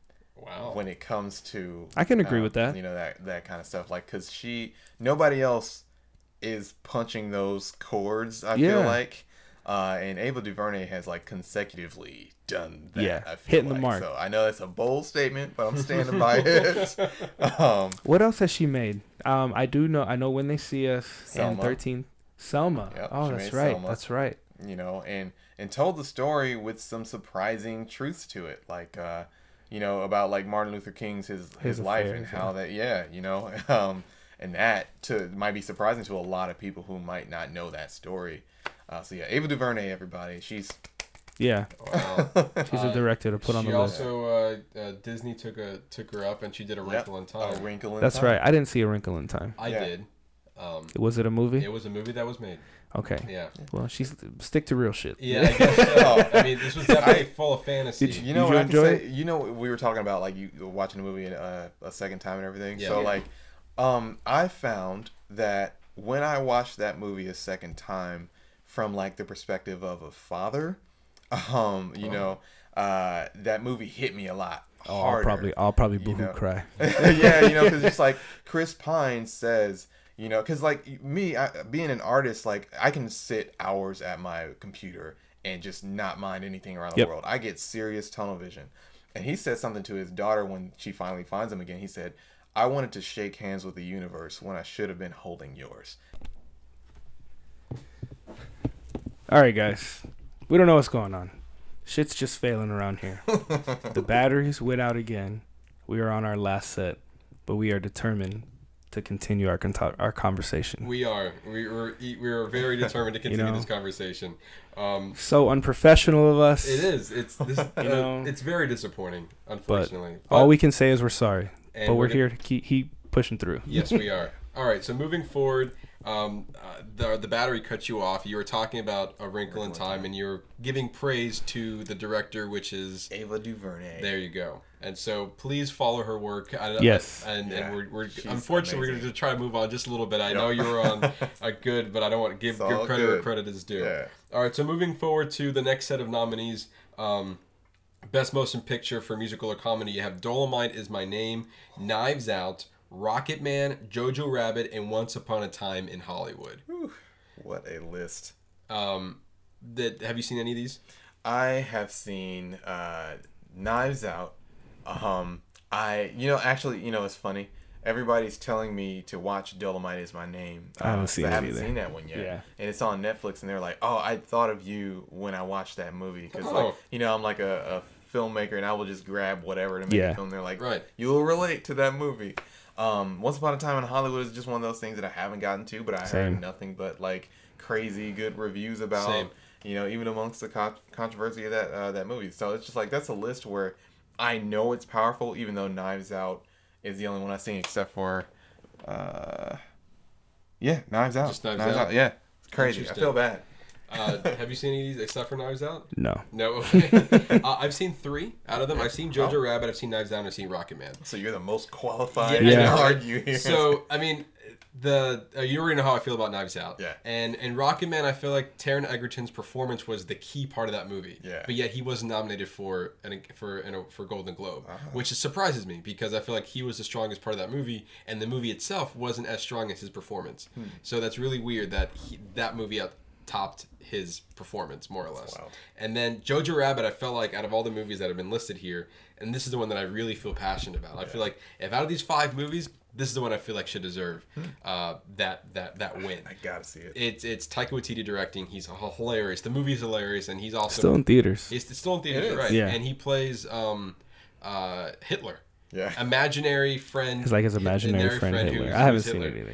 Yeah, and me. it's hilarious, and I, it also it's funny when it's funny, Mm-hmm. and it's downright serious when it needs to be. Oh, And I love it- that combo. And Yeah. it's, it's like it was shocking Mm-hmm. to see that like that that turn more or less.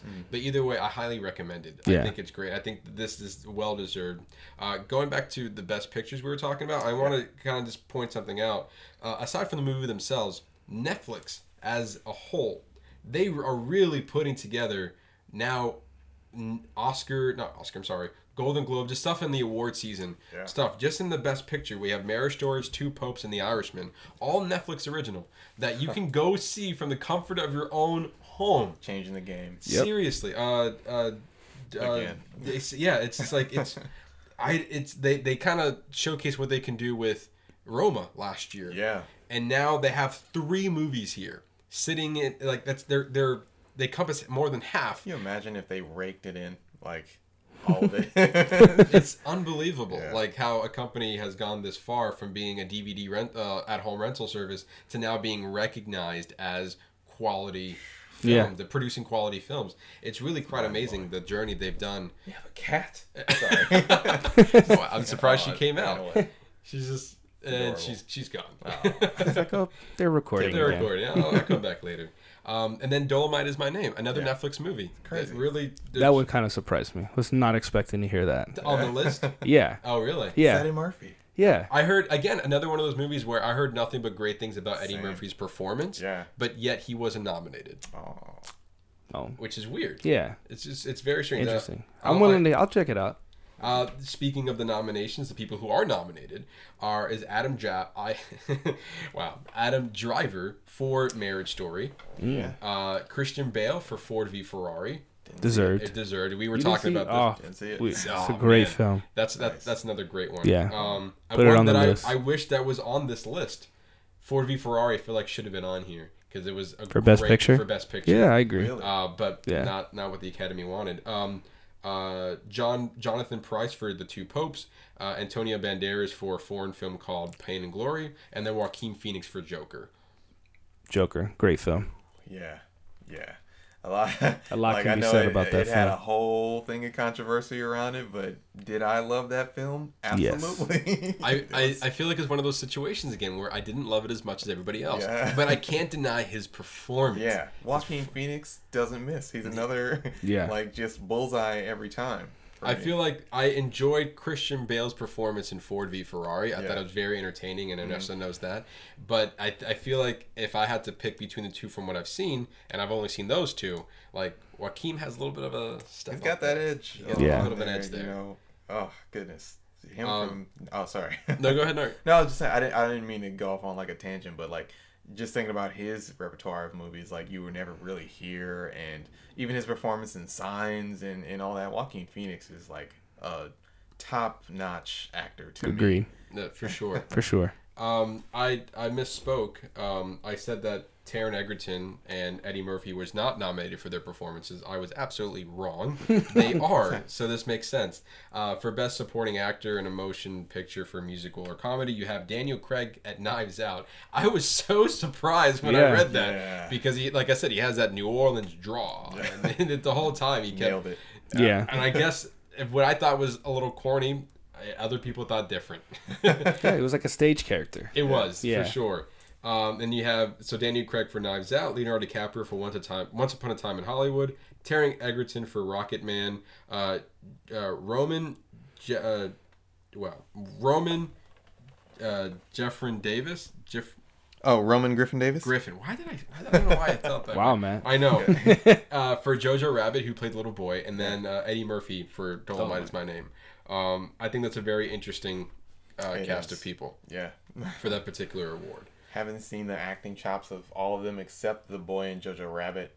That's yeah, that's definitely an interesting list. I, I don't mean to hold it up. No, no, you're good. No, no, yeah, th- yeah. Um, another interesting thing: uh, uh, best motion picture for animated, uh, Frozen Two, Missing Link, Toy Story Four, How to Train Your Dragon Three, and The Lion King is considered an animated movie, which What? But they promoted because it of as the like live action. Action. They did, Yeah. But it was also a, what uh, what was the word they used? Um, it just it took it. It was a different medium.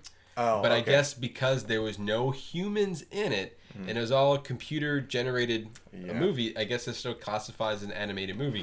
Which I feel like it's that's not fair. No. That that that's very Not unfair fair. to be put this in that category. That's a very interesting debate, though. Yeah. it is. Had and you know three Disney movies in there, and you know if I were to pick one, I think Toy Story four maybe deserves that that win. But I can see them giving it to Lion King.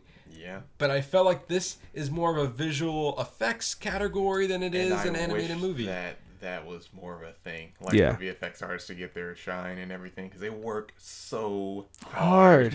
yeah, it's so hard to do. Yeah. People have no idea how hard that stuff is. yeah. Oh my gosh. Uh, luckily, the Oscars really recognize that. Yes. Uh, but the Golden Globes, unfortunately, they do not. But they also cover TV, which the Oscars doesn't. So yeah, there's yeah, that. yeah. Uh, best performance by an ac- uh, actress in a drama. You have uh, Charlize Theron in Bombshell.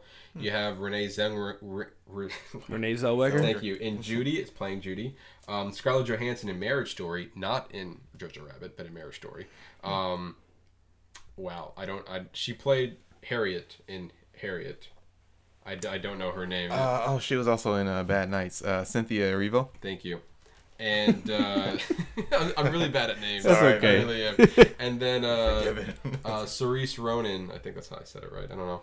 Uh, Wow. I know. I'm sorry. She, she also got nominated for Little Woman that comes out later this year. Okay. Uh, so another one to look forward to as well. And then for comedy, you have Ana de Armas for Knives Out. Yes. You have uh, Beanie uh, Fieldstein or Fieldstein for Booksmart, which is a movie that I've seen. I'm very surprised that she's nominated for this because I even didn't though see I, Booksmart. Was it good? uh, it was good. It's on Hulu if anyone hasn't seen it. Oh, okay. And Didn't know that. um, Didn't know it's, that. it's a good coming of age movie, but I feel like I saw a better coming of age movie, and it was called Good Boys.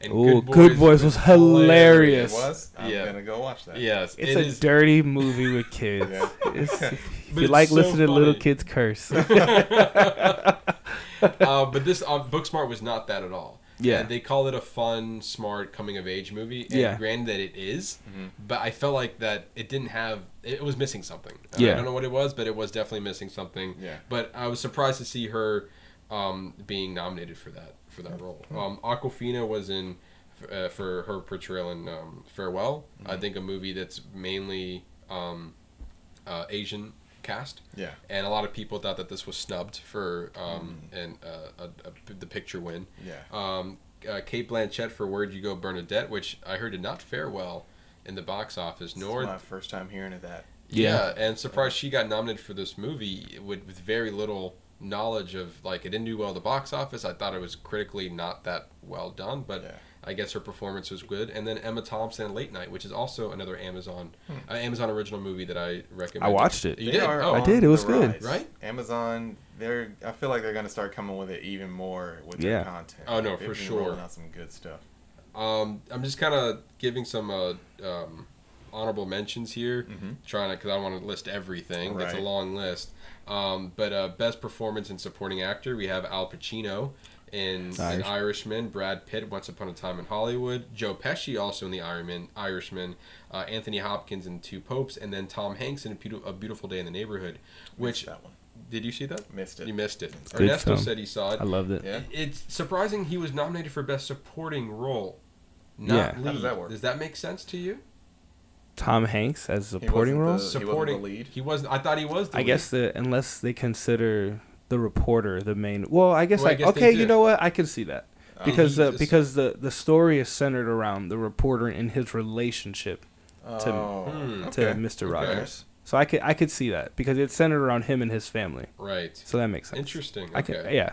Um, for best supporting actress, you have Annette Bening in The Report, which is another original, uh, an Amazon original Hmm. starring Adam Driver. Yeah, yeah, yeah. That's Yeah, right. I saw that that. just yeah. came out not too long ago. I And it's heard- nominated. I have Uh, not her- watched enough her movies perform- this year. Yeah. her performance is nominated, not the Ah, movie yeah. itself. Uh, Kathy Bates and Richard uh, Jewell. Uh, uh, I think she plays the mother or somebody. Oh, the the Richard Joe story. Yes, that yeah. Oh, I'm, I'm curious. That's the Clint Eastwood movie, right? Mhm, I want to see that. Yeah, that it looks, looks good. good. Um, Margot Robbie in Bombshell again. Um, Jennifer Lopez in Hustlers. Missed that one too, but I heard great things. Oh, I, the I. I, What did I never. I never seen it. that Oh, you had the look. You had No, the you had was the. It was a movie look. no, no, no. It was. I was just surprised to see her name in in the category. Oh. It was a movie that people liked, but like uh, the uh, somebody is recognizing this. This Oh, nominated yeah. this. I didn't see it. I didn't Neither see did I. it. I didn't see it either. Um, and then you have Laura Dern in Marriage Story in her supporting role, and then uh, for best a- best director. I feel like this is a like I think you were saying Yeah, earlier. This is a tough one. category Yeah, right here. this is it. This is You the one that matters. Yeah, you have Bong Joon Ho for Parasite. You have Ooh. Quentin Tarantino for uh, Once Upon a Time in Hollywood. Yeah. You have Todd Phillips as Joker. You have Mm. Martin Scorsese in The Irishman, Mm. and then you have Sam Mendes for 1917. That hurts. Damn. That- And that's- 1917 hasn't even come out yet. I know, and You you're hearing know great it's things gonna about be it. Good, yeah.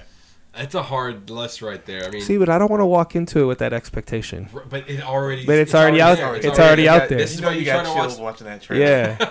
this is why you try to. You have to try to watch the movie before the nominees. But Correct. once they're out, then that's, That's kind of where you're focusing. Yeah, more you're right. Um, screenplay, I uh, think this is a good, another hard one. Marriage Story, Parasite, Two Popes, Once Upon a Time in Hollywood, and Irishman. Um, another one that I feel like it'd be the test of like Yeah. great writing. And so far, I mean, I've seen one of them, The Parasite, and what a great movie that was. Yeah. Um, and then uh, just quickly going into uh, the TV series, um, I think Ernesto, you've seen a few of these. Um, Pretty Pretty Little Lies for best TV series drama, Succession, Succession is a great show. Uh, good things. The Morning Show, Apple TV Plus. got. Ooh. Really? First first year round, got Hmm. something in there. Hmm. Uh, Killing Eve, which won last year, I believe, I haven't seen that. and The Crown on Netflix. I haven't seen that. That's got a beautiful score. It's actually a, a really well done show. I'll say it's well done. Uh, you know, wasn't necessarily hooked, but I, I can see why its target audience would be.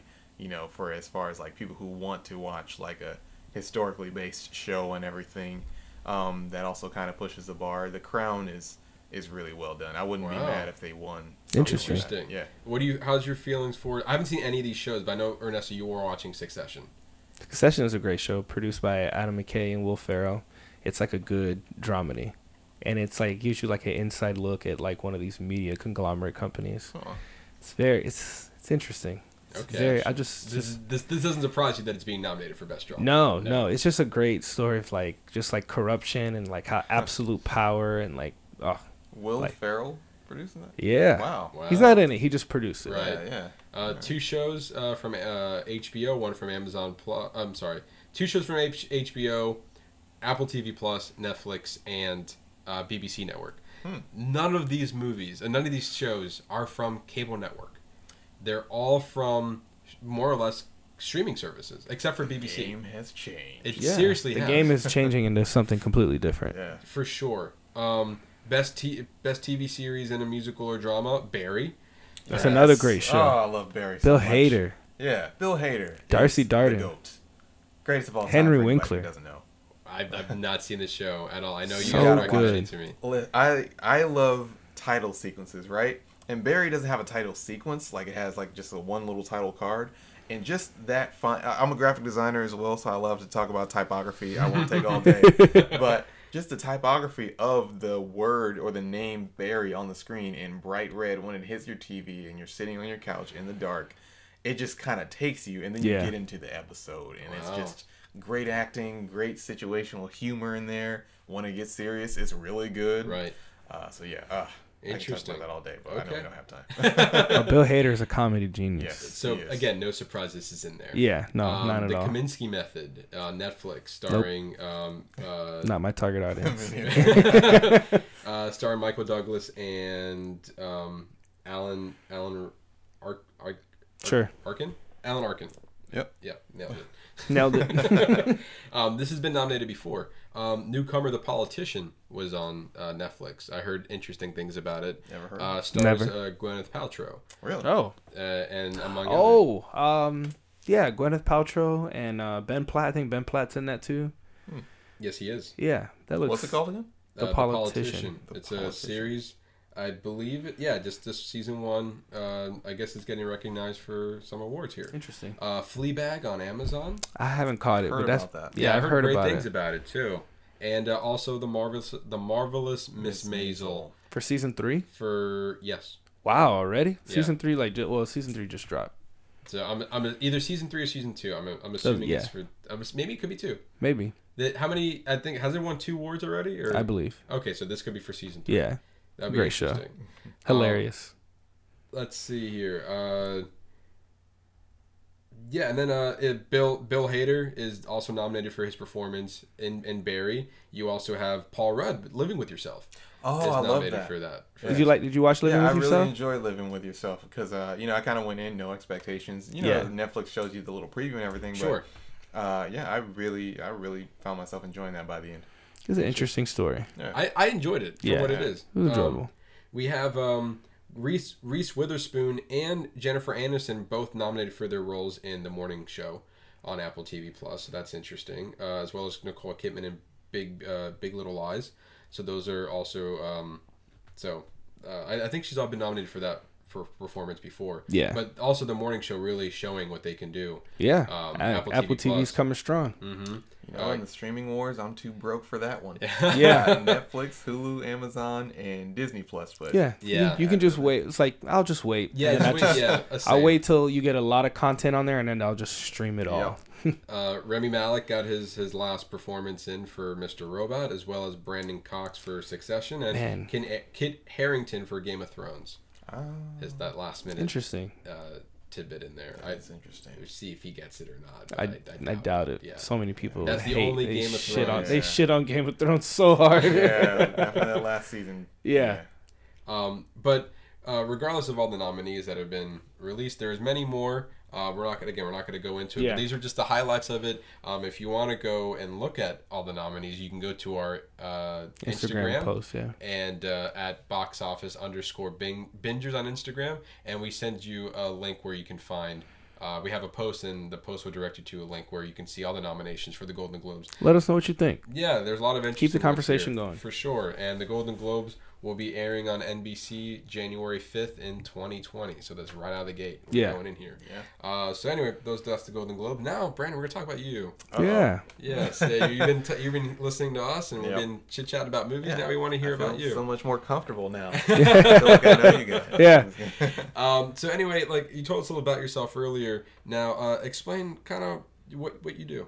All right. Uh, so I am a graphic designer, um, and uh, right now I work for First Institute, Florida Institute of Recording Sound and Technology. I am a graphic design and web development instructor. Uh, I basically teach small classrooms of students uh, where I cultivate the skills of these uh, people who come there wanting to learn the technical skills and everything. Uh, so I do that uh, within an 11 month program.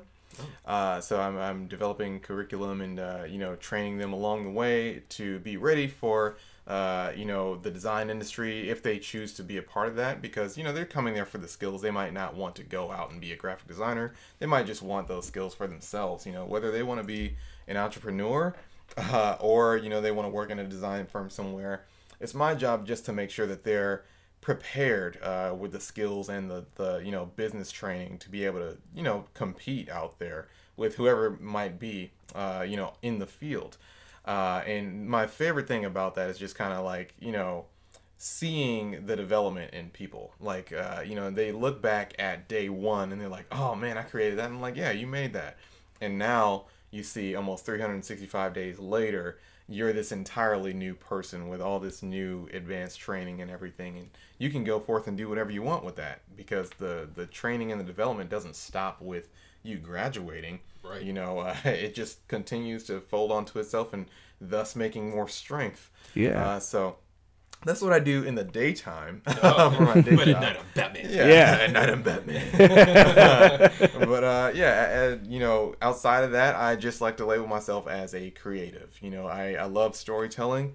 Um, I love uh, you know doing filmmaking. Right now, I'm uh, working on, and I get it, you know, like it's fan made and everything. But I'm doing uh, a series called Static Shock, the fan made web series, uh, based on Dwayne McDuffie uh, and Milestone Comics. Um, their WB uh, Saturday morning cartoon Static Yeah. Shock. Yep. I love Loved it. I love that show, So yeah. much brokenhearted that the cartoon was canceled. Uh, so making that has been a challenge and has taught me a whole lot about episodic uh, format or episodic formatting. Uh, whereas you know with a movie, when you're trying to make that, it's very linear and everything, and so are episodes. But to make an episode and then try to you know have that tell the same cohesive story uh, six episodes later is a different kind of challenge with me. Uh, so I'm constantly learning uh, when it comes to that. And I also uh, like to make com- comics or graphic novels. Uh, right now, I'm uh, you know I've been commissioned to work on Dr. Sean Anthony Robinson's comic uh, or graphic novel, I should call it, uh, Dr. Dyslexia Dude. Yeah. And a lot of people, when they first hear it, you know, they chuckle and they hear the name. They're like, "Oh, you know, Dr. Dyslexia Dude, what's that?" Uh, you know, and this project is is close to home for me. I don't have dyslexia or anything, but I work with students who have dyslexia uh, and have dealt with it. So when I tell them about it, they get really bright eyed. And my favorite thing about the project is when Dr. Robinson will send me pictures of like the kids' classrooms that he's got in. They're all holding up books and smiling. And, That's awesome. know, That's yeah. awesome. Thank you, thank you. Yeah, kids pull on my heart heartstrings, so that always gets me. And uh, you know, it's um very time consuming project to be able to work on that kind of thing. Uh, and I, I have a you know a belief system with my brand where I, I, I put clients first. You know, you commission me to do a project for you, I'm gonna put you in front of me, and I'll put my projects on the back burner for you if you've trusted in my my brand and my artistry to be able to get your stuff done. Speaking of brand, where uh, where can they find you? They can find me, or you guys can find me if you're listening to this at www.brandonhadnot.com. It's my website. I just launched it last week, Tuesday, which is my birthday, December 3rd. Uh, and uh, great successful launch. A lot of people were really supportive. Uh, thank you to all my family and friends and whatever unknown fans I might have out there. uh, thank you so much for sharing that. Um, one of the things I love to say about this website is that it's not just a portfolio, it's a resource. So more so than just looking at my artwork and the things that I've done for the projects that I've worked on, no matter how cool they are, I want you to be able to come to that website and maybe find a digital assets pack that might help your workflow be a lot faster and smoother and easier. Uh, and also to be able to watch tutorials um, that uh, allow you to be able to s- jump in and s- sort of learn the things that you might not know. And I get it, there are thousands, maybe you know more than that, hundreds of thousands of tutorials out there that people put Yeah. on YouTube. But everybody finds that one person. Maybe it's their voice or the way that they speak or something like that that makes them want to listen to that person's tutorial and maybe it just clicks a little bit easier. Yeah. And I learned that in in being a teacher because students always have that teacher that they can, you know, just get it from. Yeah. They can relate to. Yeah, you know, um, so that's really how I got inspired to do that as well. Uh, from especially other guys out there who just put out information for free. Andrew Kramer, incredible VFX artist, you know, incredible guy when it comes to putting tutorials. Uh, you know, Rocket Jump, Freddie Wong, Brandon JLA, uh, Corridor Digital. Uh, you know, all of these people inspired me to be a VFX artist as well. Um, and for anybody who doesn't know, that's uh, visual effects where every movie that you have ever seen, uh, no matter how invisible the effects might be, there probably have been some VFX shots in there. It could be just putting a taxi in the background uh, to make the traffic look a little bit more full, uh, changing some signs on a building. Every single movie you have ever seen has probably had some VFX shots in there. I just wanted to say that. Interesting. no, it's interesting. I bet a lot of people Yeah. don't even know because they're so clean. Right, yeah, and they call that like invisible VFX, like not being able to even tell.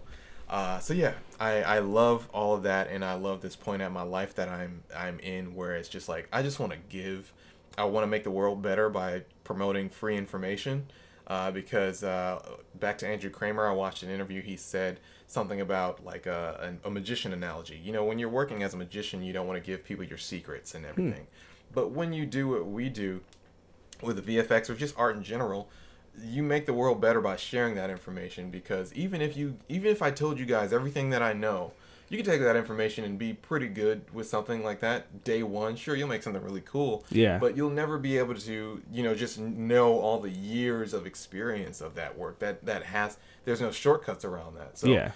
what reason is there to be afraid of sharing, you know, Yeah. that free information? What bad does it do to me? Yeah, You know? yeah, for sure. True. Uh, so yeah, that was a very long story. Uh, for No, myself. No, No. definitely not long No. enough. Oh, cool. No, it could have been way longer. So, uh, based on this conversation, we, we've been talking about you know what you've been watching and the Mm-hmm. Golden Globes and all these other movies we've been talking about. There's a lot. I feel I feel the sense that there's a lot of passion. Oh, yeah. right. Yeah. There's a passion in what you like to do. There's a passion where you like to teach. Mm-hmm. There's a passion in in your craft. And so, where did all that come from? Oh, a lot of uh, different um, experiences and influences. Uh, I've had a line of phenomenal teachers in my life, whether it was my parents or elementary school teachers who believed in me, middle school teachers, high school, college. Um, and that really has a great effect. So, like having a great teacher uh, inside of a, like a martial arts dojo, you know, and learning things through repetition and discipline Yeah. uh, it's had such a great impact on me. And my parents, my parents were so supportive, you know, um, of everything that I wanted to do. I was a weird, quiet kid, and I can anything relate to that I 100%. you know, anything I took an interest in, they would like put it in my hands. You know, I was interested in, uh, you know, science. They started getting me these like little science kits and everything that I could mess around with. They learned that when I was watching Dexter's Laboratory. Oh, you know, and Callback. That's a good things, show. You know? um, you know, uh, got interested in magic a little bit. They bought me a magic kit. Uh, they saw that I was starting to get good with computers and building, uh, you know, little small stuff in my free time. They started, you know, allowing me to put little stuff together, especially my dad, my stepdad. Uh, started allowing me to kind of mess around in the basement with little uh, things as long as I was being safe.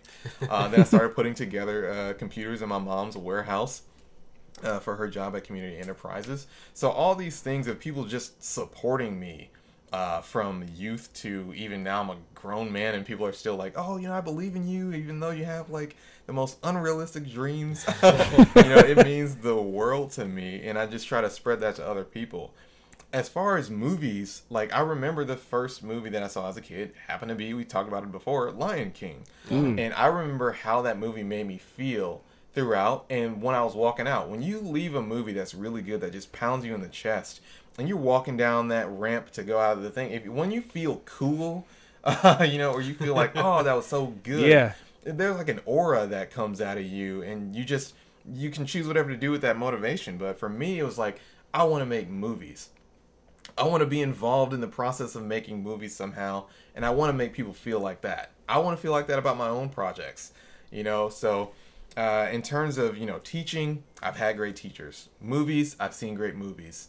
Uh, graphic design, my mom, my late mother, she was a graphic designer, and I would watch her. She would be painting and drawing, and she was an amazing artist. She could do contour drawing and all that. She could paint. She could use multiple mediums, and I watched her evolve to uh, the digital format as well. How the world was changing.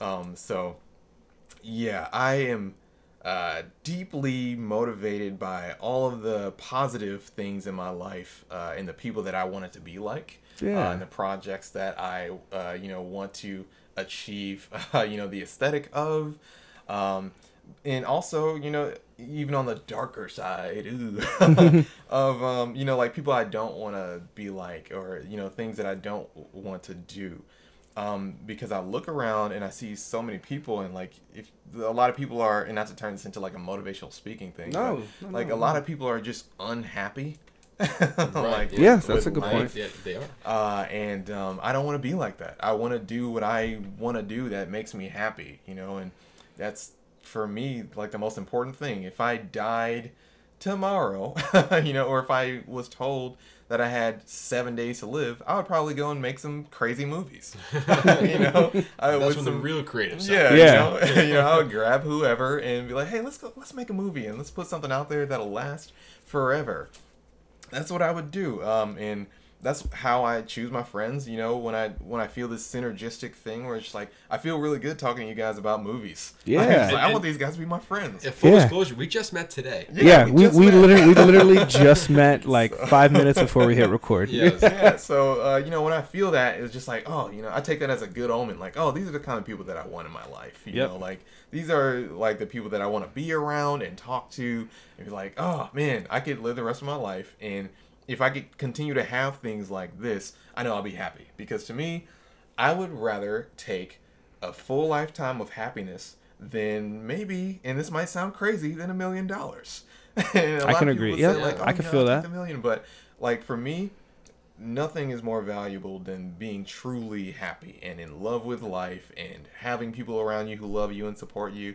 Ah, nothing beats that. You know, I've, I've had friends who have made way more money than me, or just met people who have made way more money than me, and they're always, again, being supportive and saying like, "Oh, what you do is so cool." Like every time I talk to you, you have such an interesting story to tell or something like that. I love it. Because you're living your life and not Yeah. according to anybody else's Yeah. agenda. They're You pretty know? much like, oh, what are you doing? Well, I have money. Like, okay, that's great. Anything else? No, I'm pretty much working all the time. Great. I'm living my dream right now. Yeah, now. you are Yeah. living your dream. and that's really important. It's all about the grind. Yeah. Yeah. absolutely. And like to anybody who's listening to this, like I, um, if there's anything I could leave you with, is just to, you know, don't wait for permission to do the thing that you want to do. So what if you're not connected to the industry or in the industry or anything like that? So what if you didn't go to some school?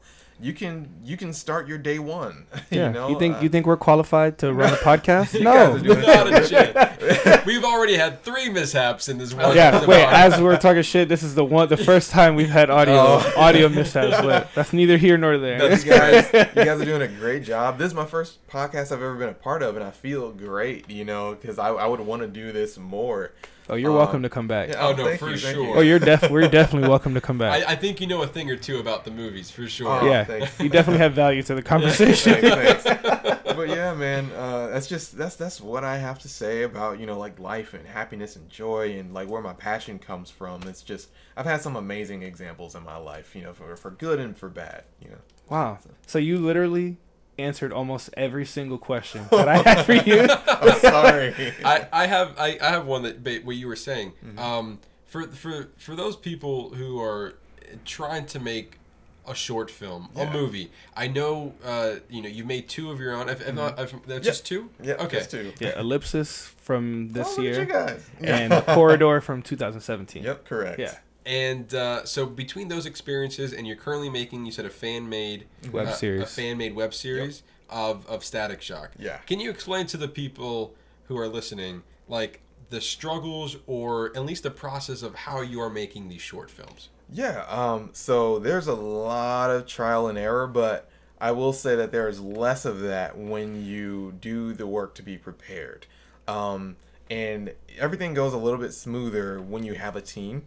Um, and what I found is that making a short film and building that team kind of feels like preparing for a bank heist. Not that I know from experience. Just watch some good movies. Yeah, like, we're getting the real dig You're here. like, you know, if you think about it, you're like, okay, uh, I'm gonna direct. I need, you know, maybe a writer. I need uh, somebody who's a gaffer. I need uh, somebody who's gonna be like the lighting technician or, or or grip or something. Like I need these people because I can't do everything at once. That was a bad habit that I had when I first started making films. I would try to I do feel you on that. everything Yeah, same- same on my here. own. And more recently, I had a great day on set doing the Static Shock web series. You know, shooting for that and I had you know a, uh script supervisor, a, a director of photography, and it was like, wow, I I don't have to run around all the time and do all these Yeah. things. So for anybody who's trying to get started with that, you know what I can say is, and not to capture you in practicality or anything, is just start small and think about a snowball. How do you make a snowman? You know, you don't just start out with all the snow packed together. You have to really do the work and you know see it come together. No matter how big or small that snowman is, you gotta start with something. Start with start one little pack. And yeah. as long as you start, you're gonna get good. You're you're gonna get real frustrated with yourself in the process because maybe your writing is gonna suck when you first start out. Maybe your first short film will suck, and you know what? It's probably supposed to. um, you know, just like everybody says about your first car. You know, like if you really want to appreciate a car, your first car is probably gonna suck, or it's gonna be a beater. You know, Yeah. you know, it's gonna it's not gonna be the brand new shiny one when you first uh, you get that. So and uh, you will really appreciate the art of filmmaking when you start out like independent with that kind of stuff. You don't really have a budget. You're trying to get your friends together. You know maybe all of them or some of them or none of them went to film school. But you're getting people together especially people who love movies. You'll have a better time because people will tend to have a better attitude about being there you know using their time. And as you're starting out, you might not have money. So if you can't pay people, at least thank them profusely and with food. if you can, at least uh, do that. Uh, so yeah, I don't know if that was enough for uh, you know like advice for new filmmakers or No, I, I, no, I, no, I think you're, you're offering great advice, and uh, as a teacher, and you know, you're that's, that's what you're doing a great job of doing that. Thanks. Yeah. I appreciate it.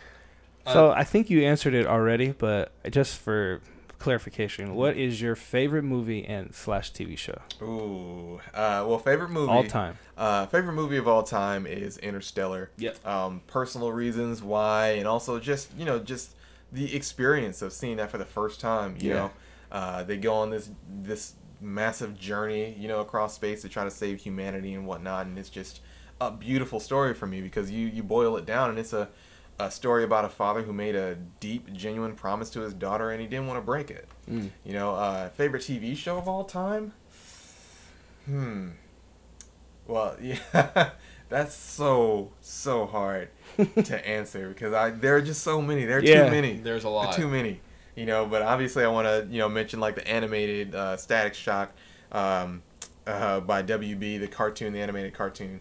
So influential in me to be able to see you know like a teenage black superhero who was just as cool as Spider Man to Yeah. me. Yeah, That's that's a a, good- good point. good That's a good point. It's a very Um, good point. and then uh, you know stuff that's out right now. Um, Barry loved it so much. Yep. Um, you know, ended up being a super Game of Thrones fan who caught on late. Okay. I think just that's the so same for good- Matt as well. He caught on like after Mhm. season six or Yeah. seven. I caught on three months before the final season. Yeah. Oh, so you like binged it all the together? Yep. thing, yeah. so yeah, there's just so much good TV out there to the point where it's really hard for me to choose like a greatest of all time for my list. Oh, I can respect. I can respect that. Yeah, that, that's that, that, e- again easily respectable. Uh, Brandon, before we before we let you go, is there anything you would like to? Plug. Go ahead and Plug, plug yeah. yourself. eh? yeah, um, yeah, definitely watch out for Static Shock, the fan made web series. Uh, you know, I'm just trying to make it something that's genuine, that has the soul of the cartoon, because you know there are the comics, and then there's the cartoon, and they're you know they're very different. Um, Yeah. Uh, so I'm I'm definitely trying to emulate the cartoon there and the spirit of it, the campiness of it, and Yeah. also the seriousness. Um, I also, and I know how people feel about remakes, but it's not a remake. Um, I uh, have an upcoming project that I've been sitting on for like three years. Uh, that's dedicated to the great Robert Townsend, um, called Meteor Man. Meteor Man. Yeah, Yeah. that's a that's Yeah. the old movie. I've seen it. It's a old, I- Uh, this is the first time. Yeah. oh my gosh, I love Meteor Yeah. Man so much. Came out in 1993. Sorry if I get that mis- that year mistaken. Uh, but it's a neighborhood superhero, the neighborhood Superman, the Superman for the hood.